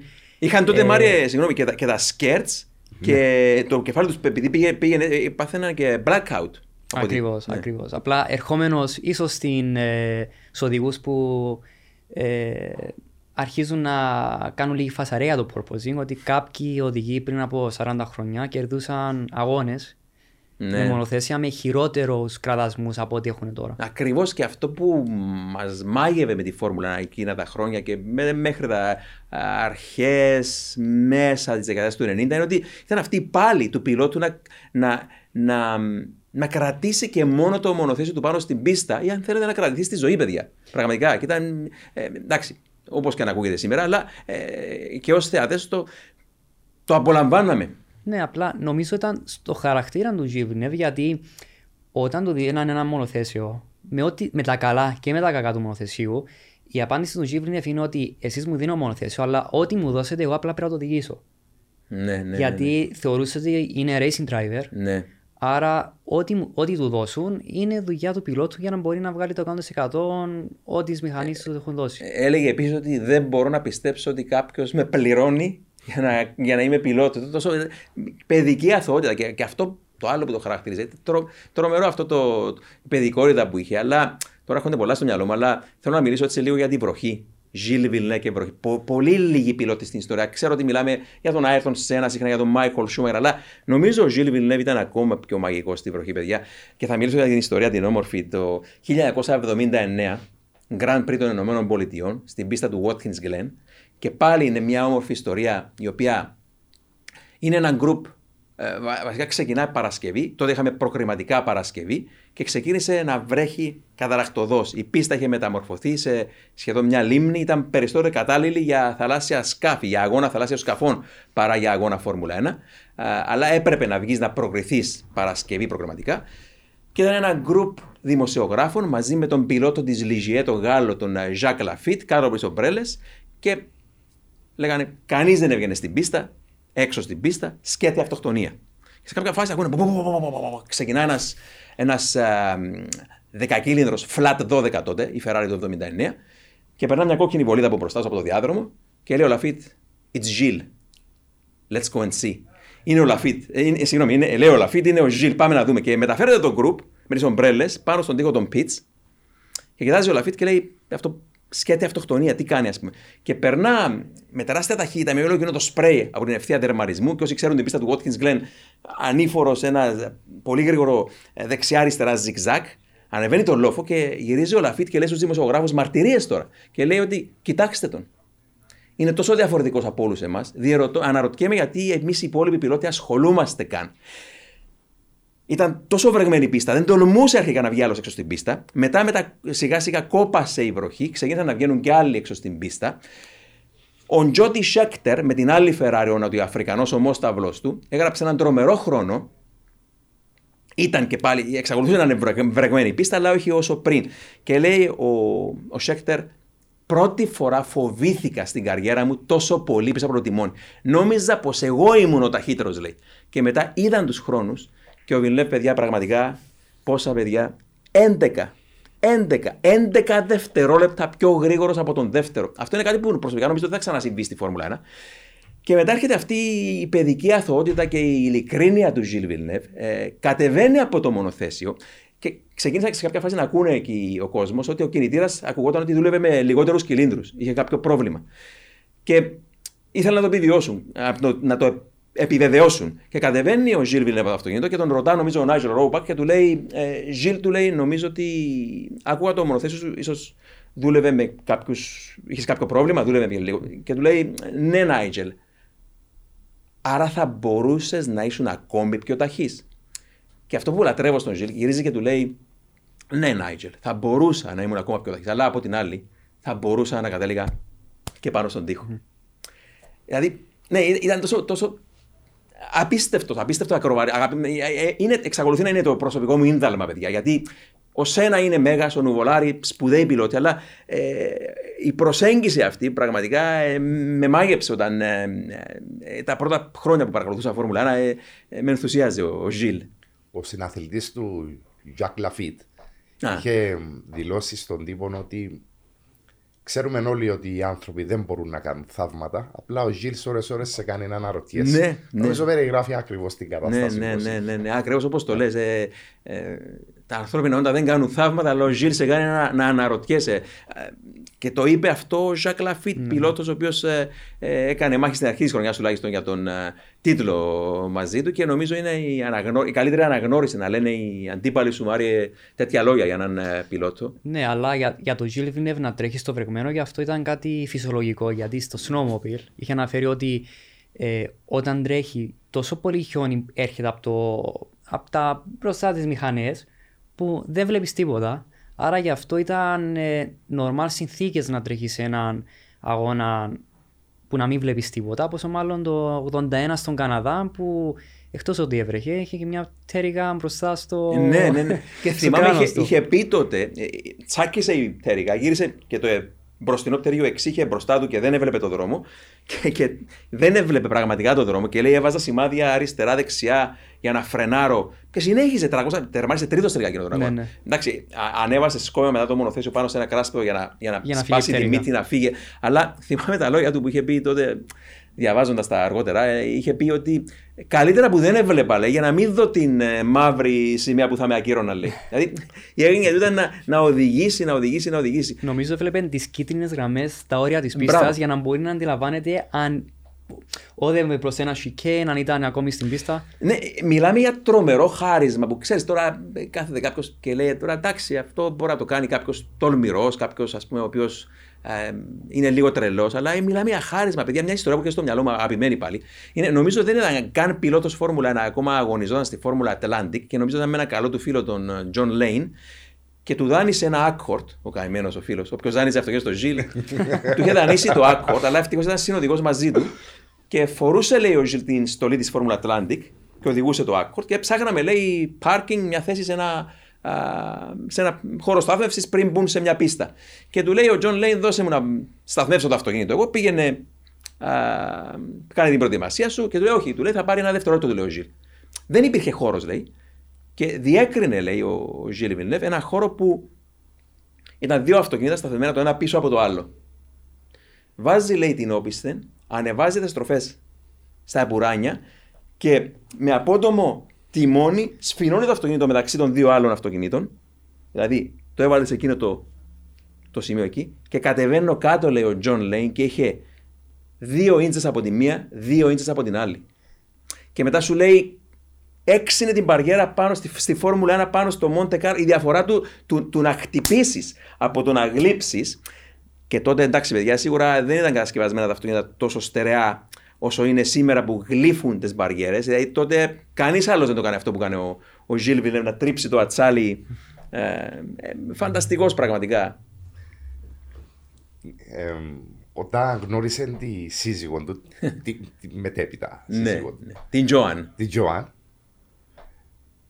Πήγαινε στη διπλανή πόλη για να τη συναντήσει. Ναι. Μπαίνοντας στην πόλη, βρήκε ένα μικρό roundabout, το οποίο σκέφτηκε να κάνει ένα drift, ένα πλαγιολισθένι γύρω από το roundabout. Του άρεσε, το έκανε μία φορά, του άρεσε. Μετά, όποτε πήγαινε να τη δει, έκανε το ίδιο, το ίδιο πράγμα. Το ίδιο. Άρχισαν να το βλέπουν οι κάτοικοι του χωριού. Και μαζεύονταν ένας-ένας για να το δουν. Στο τέλος τον περίμενα. Τον περίμενε κόσμος για να το δει. Ήταν σπουδαίος. Απίστευτο. Τώρα, όσον αφορά και τις εκκινήσεις, ο Gilles ήταν μαγικός. Ξέρεις, σήμερα προσπερνάμε τις εκκινήσεις, γιατί ξέρουμε τι λίγο πολύ τη δουλειά την κάνει το μονοθέσιο. Και παιδιά, όταν βλέπεις μια εκκίνηση Φόρμουλα ένα και δεν βλέπεις καπνό από τα λάστιχα, σίγουρα μιλάμε για τεχνολογία, δεν μιλάμε για το χάρισμα του, του πιλότου. Σίγουρα μετρούνταν τα ανακλαστικά, αλλά όχι όπως τότε που ήταν. Και βλέπεις το Gilles να ξεπετάγεται, ας πούμε, Γαλ... Grand Prix της Αυστρίας του χίλια εννιακόσια εβδομήντα εννέα από την Πέμπτη. Να μπαίνει πρώτος mm-hmm. και ο, ο πρώτος Άλαν Τζόνς λέει να μένω με ανοιχτό το στόμα. Δεν περίμενα, περίμενα μια κίτρινη Ρενό να με προσπεράσει, λέει, ίσως πάνω στην προστροφή, αλλά όχι μια κόκκινη. Και ξέρεις, αυτή πάλι η παιδική αθωότητα, θυμάμαι την ιστορία, ότι νομίζω στη γυναίκα του John Lane είχε πει την ιστορία, του λέει, ε, μα πώς πετυχαίνεις τέτοιες φοβερές εκκινήσεις, τον ρώτησε μια κοπέλα τώρα. Και απαντά ο Gilles, δεν το πρόσεξες, έτσι, λέει, κανείς δεν το προσέχει, της λέει. Όταν έρχομαι πάνω στον γύρο ανασυγκρότησης, κάνω τον γύρο προθέρμανσης πριν την εκκίνηση. Πριν ξεκινήσω τον γύρο προθέρμανσης, πατώ απότομα τα φρένα και αφήνω δύο τεράστιες μαύρες λωρίδες ελαστικού στην άσφαλτο. Και όταν το έκανε αυτό, όλοι έλεγαν πως ήταν τρελός. Ε, λοιπόν, δεν ήταν. Γιατί όλοι τον αντέγραψαν μέχρι σήμερα. Πιο ναι, μυαλωμένα, ε, μυαλωμένοι πιλότοι σήμερα κάνουν, κάνουν λίγο πολύ το ίδιο. Ε, τουλάχιστον το έκαναν τον καιρό που έπαιζε πολύ ρόλο η, η, η κίνηση, ε, όσον αφορά τον ίδιο τον πιλότο εννοώ. Και λέει ότι πατώ απότομα τα φρένα και όταν θα ξεκινήσω ο αναγνωριστικός γύρος της πίστας και φέρω το μονοθέσιο μου, τοποθετώ τα, ελαστικ, το, τα τέσσερα μου λάστιχα πάνω σε εκείνες τις δύο μαύρες λωρίδες που άφησα προηγουμένως και έτσι έχω λάστιχο με λάστιχο και έχω καλύτερο κράτημα. Και ξέρεις, η φήμη έλεγε ότι ο Gilles Villeneuve μπορούσε να, να δει τον αφέτη που παρούσε το κουμπί και έβλεπε το ρεύμα μέσα στα καλώδια πριν ανάψει το πράσινο φως. Ξέρεις, δεν πιστεύαμε τότε πω, τι κινήσεις έκανε. Ήταν ακροβάρης και λίγο πολύ όσοι προλάβανε τον Jean Alesi με τη Ferrari μετά. Έκανε παρόμοια ο, ο Jean κινήσεις, ε, ξέρω εγώ, εντάξει, ε, αλλά ε, ναι, ο Gilles ήταν... Να τονίσουμε επίσης ότι τότε ήταν μες συμπλέχτη κανονικών του ποδιού, όπως τα συμβατικά αυτοκίνητα, που κάνει ακόμα πιο δύσκολο το... Κάνε μια σύγκριση, Σπύρο, με το σήμερα, ναι, ναι. Το σήμερα, η, ε, ο συμπλέχτης των μονοθεσίων, το, το σύγχρονο, μιλούμε για πάρα πολλούς δίσκους, τον ένα μέσα στον άλλο. Έχουν κουμπιά στο, στο τιμόνι και με οδηγίες των μηχανολόγων και ρυθμίσεις βέβαια στα πις, καταφέρνουν να κάνουν άριστες εκκινήσεις, εξού και το βλέπουμε και στην τηλεόραση. Τότε απλά ήταν όλα πιο μηχανικά. Τα συνηθισμένος συμβατικός συμπλέχτης, συμβατικό σύστημα του, του συμπλέχτη, ήθελε, ήταν παραπάνω πάνω στον πιλότο αυτό, πάνω στις ικανότητες και στα αντανακλαστικά. Το βίντεο που, που, που μας είπες, Δημήτρη, για το εβδομήντα εννέα με την εκκίνηση, είναι εκπληκτικό να το δει κάποιος για να δει την ταχύτητα που είχε περισσότερο από όλους την εκκίνηση. Σαν να ναι, εκκίνησε ναι. δύο δευτερόλεπτα πιο πριν. Φυσικά δεν έγινε αυτό, απλά μας άφησε αυτή την εντύπωση. Ναι, ναι. Ήταν άψογος τα ανακλαστικά του. Πάντως μπορούν να δουν όλοι και εκτός από αυτό το βίντεο ότι η μάχη Μάριε Ρενέ Αρνού, Γιλ Βιλνεύ στην Ντιζόν Πρενουά, το γαλλικό Grand Prix του χίλια εννιακόσια εβδομήντα εννέα, όπου ίδιο πραγματικό κονταροχτύπημα τους τελευταίους είκοσι γύρους με τους τελευταίους ειδικότερα τρεις τέσσερις να κάνουν τελευταία στιγμή να πατά τα φρένα ο Γιλ με ανάποδο τιμόνια, να χώνεται ολόκληρο το μονοθέσιο σχεδόν σε, σε λευκό καπνό και να λες ότι αυτός τέλειωσε, πάει, θα βγει έξω από την πίστα. Και το άρπαζε, τα, τα, τα, τα, τα ανακλαστικά, τα, τα, το car control του. Δε, δεν υπάρχουν τέτοια πράγματα σήμερα γιατί δεν γλιστρούν τόσο τα μονοθέσια, mm. αλλά το έφερνε πίσω από γωνίες που δεν, οι υπόλοιποι πιλότοι τον θαύμαζαν. Αλλά να πω μια από τις αγαπημένες μου ιστορίες, μιας και είπα για Ρενέ Αρνού, νομίζω ίσως είναι η αγαπημένη μου ιστορία. Πάλι χίλια εννιακόσια εβδομήντα εννέα, Watkins Glen, πρέπει να είναι από το Σάββατο αυτή η ιστορία, όταν στέγνωσε η πίστα. Τον προσεγγίζει ο φίλος του, ο Ρενέ Αρνού, πιλότος της Renault, ο Ρενέ Αρνού ο Γάλλος, ο Gilles Villeneuve, πιλότος της Ferrari, και του λέει, Gilles, του λέει, την τελευταία στροφή, του λέει, μια πολύ γρήγορη δεξιά στροφή με την πέμπτη, τελευταία στροφή που οδηγά στην ευθεία δερματισμού του Watkins Glen στις Ηνωμένες Πολιτείες, του λέει, μπορείς να την πάρεις με τον γκάζι στο τέρμα, του λέει. Και του λέει ο Gilles, ε, δεν ξέρω, Ρενέ, του λέει. Uh, δεν το έχω δοκιμάσει ακόμα, αλλά στο τέλος των προγραμματικών πάντα δοκιμάζω να το κάνω. Φτάνουμε λοιπόν στο τέλος των προγραμματικών και ο, ο Ρενέ Αρνού κάνει τον τελευταίο του πτάμενο γύρο και επιστρέφει στα πιτς, και όπως επιστρέφει στα πιτς, από τη γωνία του ματιού του προσέχει μια κόκκινη Φεράρι να είναι καρφωμένη μέσα στο τότε απάνθρωπο μέτρο προστασίας που μην ξεχνάμε τότε είχαμε σειρμάτινους φράχτες αντί χαλικοπαγίδα. Φράχτες που yeah. άρπαζαν τα μονοθέσια σε περίπτωση που έβγαιναν εκτός πίστας, με στερωμένα με ξύρινους ε, ε, πασα, πασάλους. Άρα ήταν σφινωμένη μέσα, στα, ε, μέσα στο φράχτη η Ferrari και δεν είχε ούτε ένα τροχό πάνω. Είχαν σπάσει και τέσσερις τροχοί. Τεράστιο ατύχημα. Νομίζω ότι δεν είχε ούτε φτερά το μονοθέσιο, ούτε τέσσερις τροχούς. Είχαν φύγει όλα από πάνω. Σταθμεύει στα πίτσα ο Ρενέ Αρνού, είδε τη Φεράρι και βρίσκει τον Γιλ στον γκαράζ της Φεράρι και του λέει: Λοιπόν, Γιλ, είναι δυνατόν να πάρεις την τελευταία στροφή? Και του λέει ο Γιλ: Όχι, Ρενέ, είναι αδύνατο να πάρεις την τελευταία στροφή με τον γκάζι στο τέρμα. Τέτοιος ήταν, το δοκίμαζε, έπαιρνε ρίσκα που ας... δεν τολμούσαν άλλοι πιλότοι να, να πάρουν. Και είναι φανταστικό το γεγονός ότι και ο Ζακ Βιλνέβ, ο γιος του πρωταθλητής του χίλια εννιακόσια ενενήντα επτά, και αυτό με χαροποιεί ιδιαίτερα γιατί ε, και ο ίδιος δεν τα γνώριζε τότε αυτά τα πράγματα, τα, τα άκουσε ύστερα, αλλά ε, είχε, είχε τα γονίδια και κάνει το ίδιο πράγμα. Δηλαδή πάνω στην Eau Rouge λέει, ε, ήθελα να, να κάνω πράγματα, λέει, να δοκιμάσω την πάρω flat, ε, να τολμήσω να κάνω πράγματα που δεν τολμούσαν να κάνουν άλλοι πιλότοι, λέει ο Ζακ Βιλνέβ, ε, ε, και κρίμα είναι που, που ο Γιλ Βιλνέβ σκοτώθηκε μία χρονιά πρωτού επιστρέψει το ΣΠΑ στη Φόρμουλα. Mm. Και τι θα έδινα, παιδιά, να δω ένα Γιλ Βιλνέβ να ανεβαίνει με πλαγιολίσθηση την, την Eau Rouge. Οδηγούσε snowmobile με τέσσερις τροχούς ο Γιλ Βιλνέβ, που επειδή ήταν η μεγάλη του επιρροή το snowmobile έξω, οι πλαγιολισθήσεις, ε, η άγνοια του για τον κίνδυνο, γιατί είχε αρκετά ατυχήματα όταν πεταγόταν από το snowmobile με εκατό μίλια ανά ώρα, σκεφτείτε, στο χιόνι, mm. ε, λόγω της ε, ορατότητας. Άρα παίρνοντας αυτό το πακέτο το οποίο είχε ζήσει από μια ηλικία, νομίζω κοντά στα είκοσι, είκοσι χρόνων κάτι. Όταν άρχισε να τρέχει snowmobile εξώ και πήρε και κάποια προαθλήματα, άρα τα έχει φέρει μαζί του, γι' αυτόν είχε μια διαφορετική ε, προσέγγιση στη Φόρμουλα ένα. Αλλά αναφέρουμε ότι πάντα λέγει ότι ήταν δύο χρόνια νεότερος. Ναι, πάντα το έκρυβε. Το έκρυβε. έκρυβε. Πολλά έλεγε... βιβλία. Έχω, έχω βιβλίο στο σπίτι που γράφει η ημερομηνία γέννησης χίλια εννιακόσια πενήντα δύο αντί πενήντα. Ακριβώς. Απλά επειδή ένιωθε ότι είχε περάσει μια ηλικία και ότι δεν θα το θέλαν να τρέξει ειδικά στη Φόρμουλα ένα, γιατί αν σκεφτούμε ότι ο Νίκη Λάουτα ήταν ένα χρόνο μεγαλύτερος του, ε, του Γιλ Βιλνέβ και το εβδομήντα έξι ο Νίκη Λάουτα ήταν ήδη πρωταθλητής.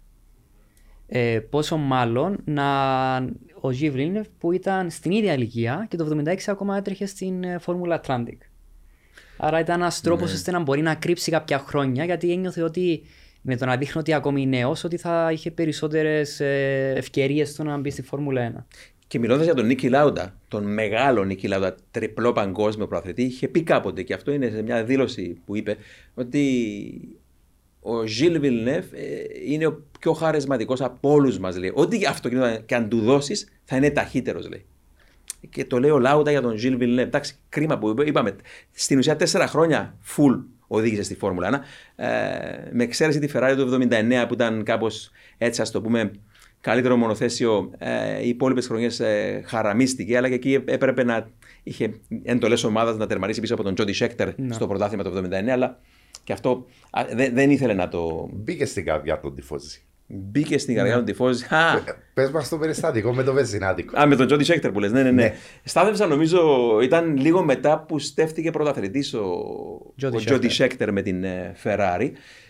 Και λέει, είμαστε στο Μαρανέλο, πήγαμε στο, θα, θα πήγαινα νομίζω να συναντήσουν τον, τον Έντζο Φεράρι νομίζω και στάθευσα σε ένα παρατήριο της Agip που σπόνσαρε τότε την ε, βενζίνη Agip, την ε, Ferrari και λέει, ήρθε ο υπάλληλος του παρατηρίου, οδηγούσε ο Jody Schechter με συνοδηγό τον Gilles Villeneuve, μια Ferrari τριακόσια οκτώ νομίζω ή τριακόσια είκοσι οκτώ το λοιπόν. Και ανεφοδίαζαν το όχημα και ήρθε ο υπάλληλος να καθαρίσει την πλευρά του οδηγού, τον, τον, τον ανεμοθώρακα, τον τζάμι εκεί. Κοίταξε τον Schechter στο πρόσωπο και συνέχισε να κάνει τη δουλειά του κανονικά. Όταν πήγε στην πλευρά του να καθαρίσει του συνοδηγού και είδα το πρόσωπο του Villeneuve, Villeneuve! Και κατέβηκαν εκεί από το πρατήριο όλοι και οι υπαλλήλοι και ο κόσμος που βάλε για, για τον Gilles Villeneuve. Και άλλη ιστορία, παιδιά, με το. Όταν πήγαινε Μάρια στο, στο εργοστάσιο και γενικότερα ε, ήταν, στην Ιταλία. Ε, στην... Ήταν μαζί με τον ε, τότε manager του, τον Gaston ε, Parent. Στον Gaston Parent, όπου ήταν στο, στην Imola, στο, στον δρόμο του Ντίνο Φεράρι, που είχαν κάποιο meeting όπου θα ερχόταν ε, ε, ο Jody Schechter που θα είχαν έναν ε, dinner βασικά, για γεύμα στο Μονακό, το οποίο ήταν πέντε ώρες απόσταση να, να το οδηγείς από το Imola μέχρι το Μονακό. Όπου ο Villeneuve λέει, α, έχουμε... Ε, δεν μας παίρνει ο χρόνος, πρέπει να φύγουμε τώρα. Ο Villeneuve πάντα, αν ήταν πέντε ώρες ταξίδι, αυτός θα το κάνει σε τρεισήμισι ώρες.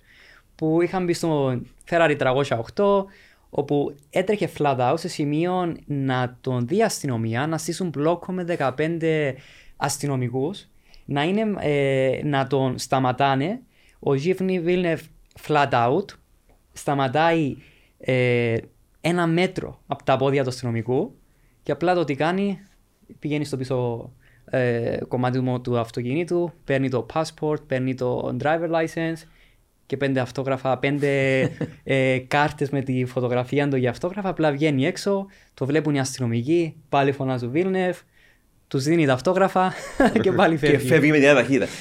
Μου θυμίζει τώρα κάτι, ο Jean Alesi, που τον παρομοιάζει κανείς με τον Gilles Villeneuve και στο στυλ οδήγησης ε, ε, δεκαετία του... Ε, ε, τέλη του ογδόντα με αρχές του ενενήντα, ο Jean Alesi που εκπροσώπησε για τη Ferrari δεκαετία του ενενήντα, ε, είχε πει κάποτε συνειδητοποιείς ότι οδηγείς για τη Ferrari όταν πας στην Ιταλία με μια Ferrari παραγωγής του δρόμου και οδηγάς το αυτοκίνητο και σε σταματήσει η αστυνομία και όταν σε αντικρίσει σου ζητά να στριφογυρίζεις τους τροχούς και να φύγεις όσο πιο γρήγορα μπορεί. Ε, τότε συνειδητοποιείς λέει ότι είσαι πιλότος της Ferrari. Ε, άλλες βεβαίως ρομαντικές ε, εποχές. Ε, Λοιπόν, παιδιά, επειδή μας πιέζει και ο χρόνος, ε, να στραφούμε λίγο στο σήμερα, έτσι στα γρήγορα να κλείσουμε. Έχουμε το επόμενο Grand Prix, το Grand Prix της Ισπανίας από την πίστα της ε, Βαρκελώνης, ε, ε, από την πίστα της ε, Καταλωνίας, ε, στη Βαρκελώνη, ναι. Ε, και λοιπόν, ε, ξεκινώντας, περιμένουμε όλοι εκείνο το, η μεγάλη είδηση, είναι η, το πιο μεγάλο πακέτο αναβάθμισης που αναμένεται να φέρει η Ferrari, παιδιά. Ε, πώς βλέπετε τα πράγματα. Η Βαρκελώνη φέτος είναι πάρα πολύ σημαντική, Δημήτρη. Σχετικά με τα πακέτα αναβαθμίσεων των ομάδων, θα έχουμε μεγάλο πακέτο από τη Ferrari. Η Ferrari μέχρι στιγμής δεν έχει φέρει όπως μας είχε ανακοινώσει ότι θα φέρει καινούριο hybrid κινητήρα, το λεγόμενο Nerf που είχαμε αναφέρει, και καινούρια μπισοπτέρυγα στο Miami. Θα έχουν κάποιες αεροδυναμικές αλλαγές στις πτέρυγες και στο πάτωμα. Θα προσπαθήσουν να μειώσουν το βάρος. Ίσως και αυτή είναι η δουλειά που θα γίνει στο, στο Air, στο hybrid κινητήρα. Θα προσπαθήσουν να, να κερδίσουν χρόνο από το πακέτο συνολικά. Ισχυρίζονται ήδη τις τάξεις για τρία δέκατα του δευτερολέπτου, που είναι τεράστιος αριθμός, αναλογιστεί κάποιος. Σίγουρα η Red Bull δεν θα μείνει με σταυρωμένα τα χέρια σχετικά με τις αναβαθμίσεις. Και το μεγαλύτερο πακέτο, πιστεύω εγώ, θα το φέρει η Mercedes. που έχει και τα μεγαλύτερα προβλήματα. Σχετικά με τη χάραξη της πίστας, είναι μια πίστα πάρα πολύ σημαντική για τις ομάδες. Η πίστα, η χάραξη της έχει όλων των ειδών τις στροφές, ανωφέρειες, κατωφέρειες, κλειστές στροφές, ανοιχτές, ανοιχτές με κλίση. Γενικά ένα πακέτο που είναι ισορροπημένο και γρήγορο στη Βαρκελόνη, είναι γρήγορο παντού, είναι κανόνας. Για να δούμε, το περιμένουμε ανυπομονησία το Grand Prix.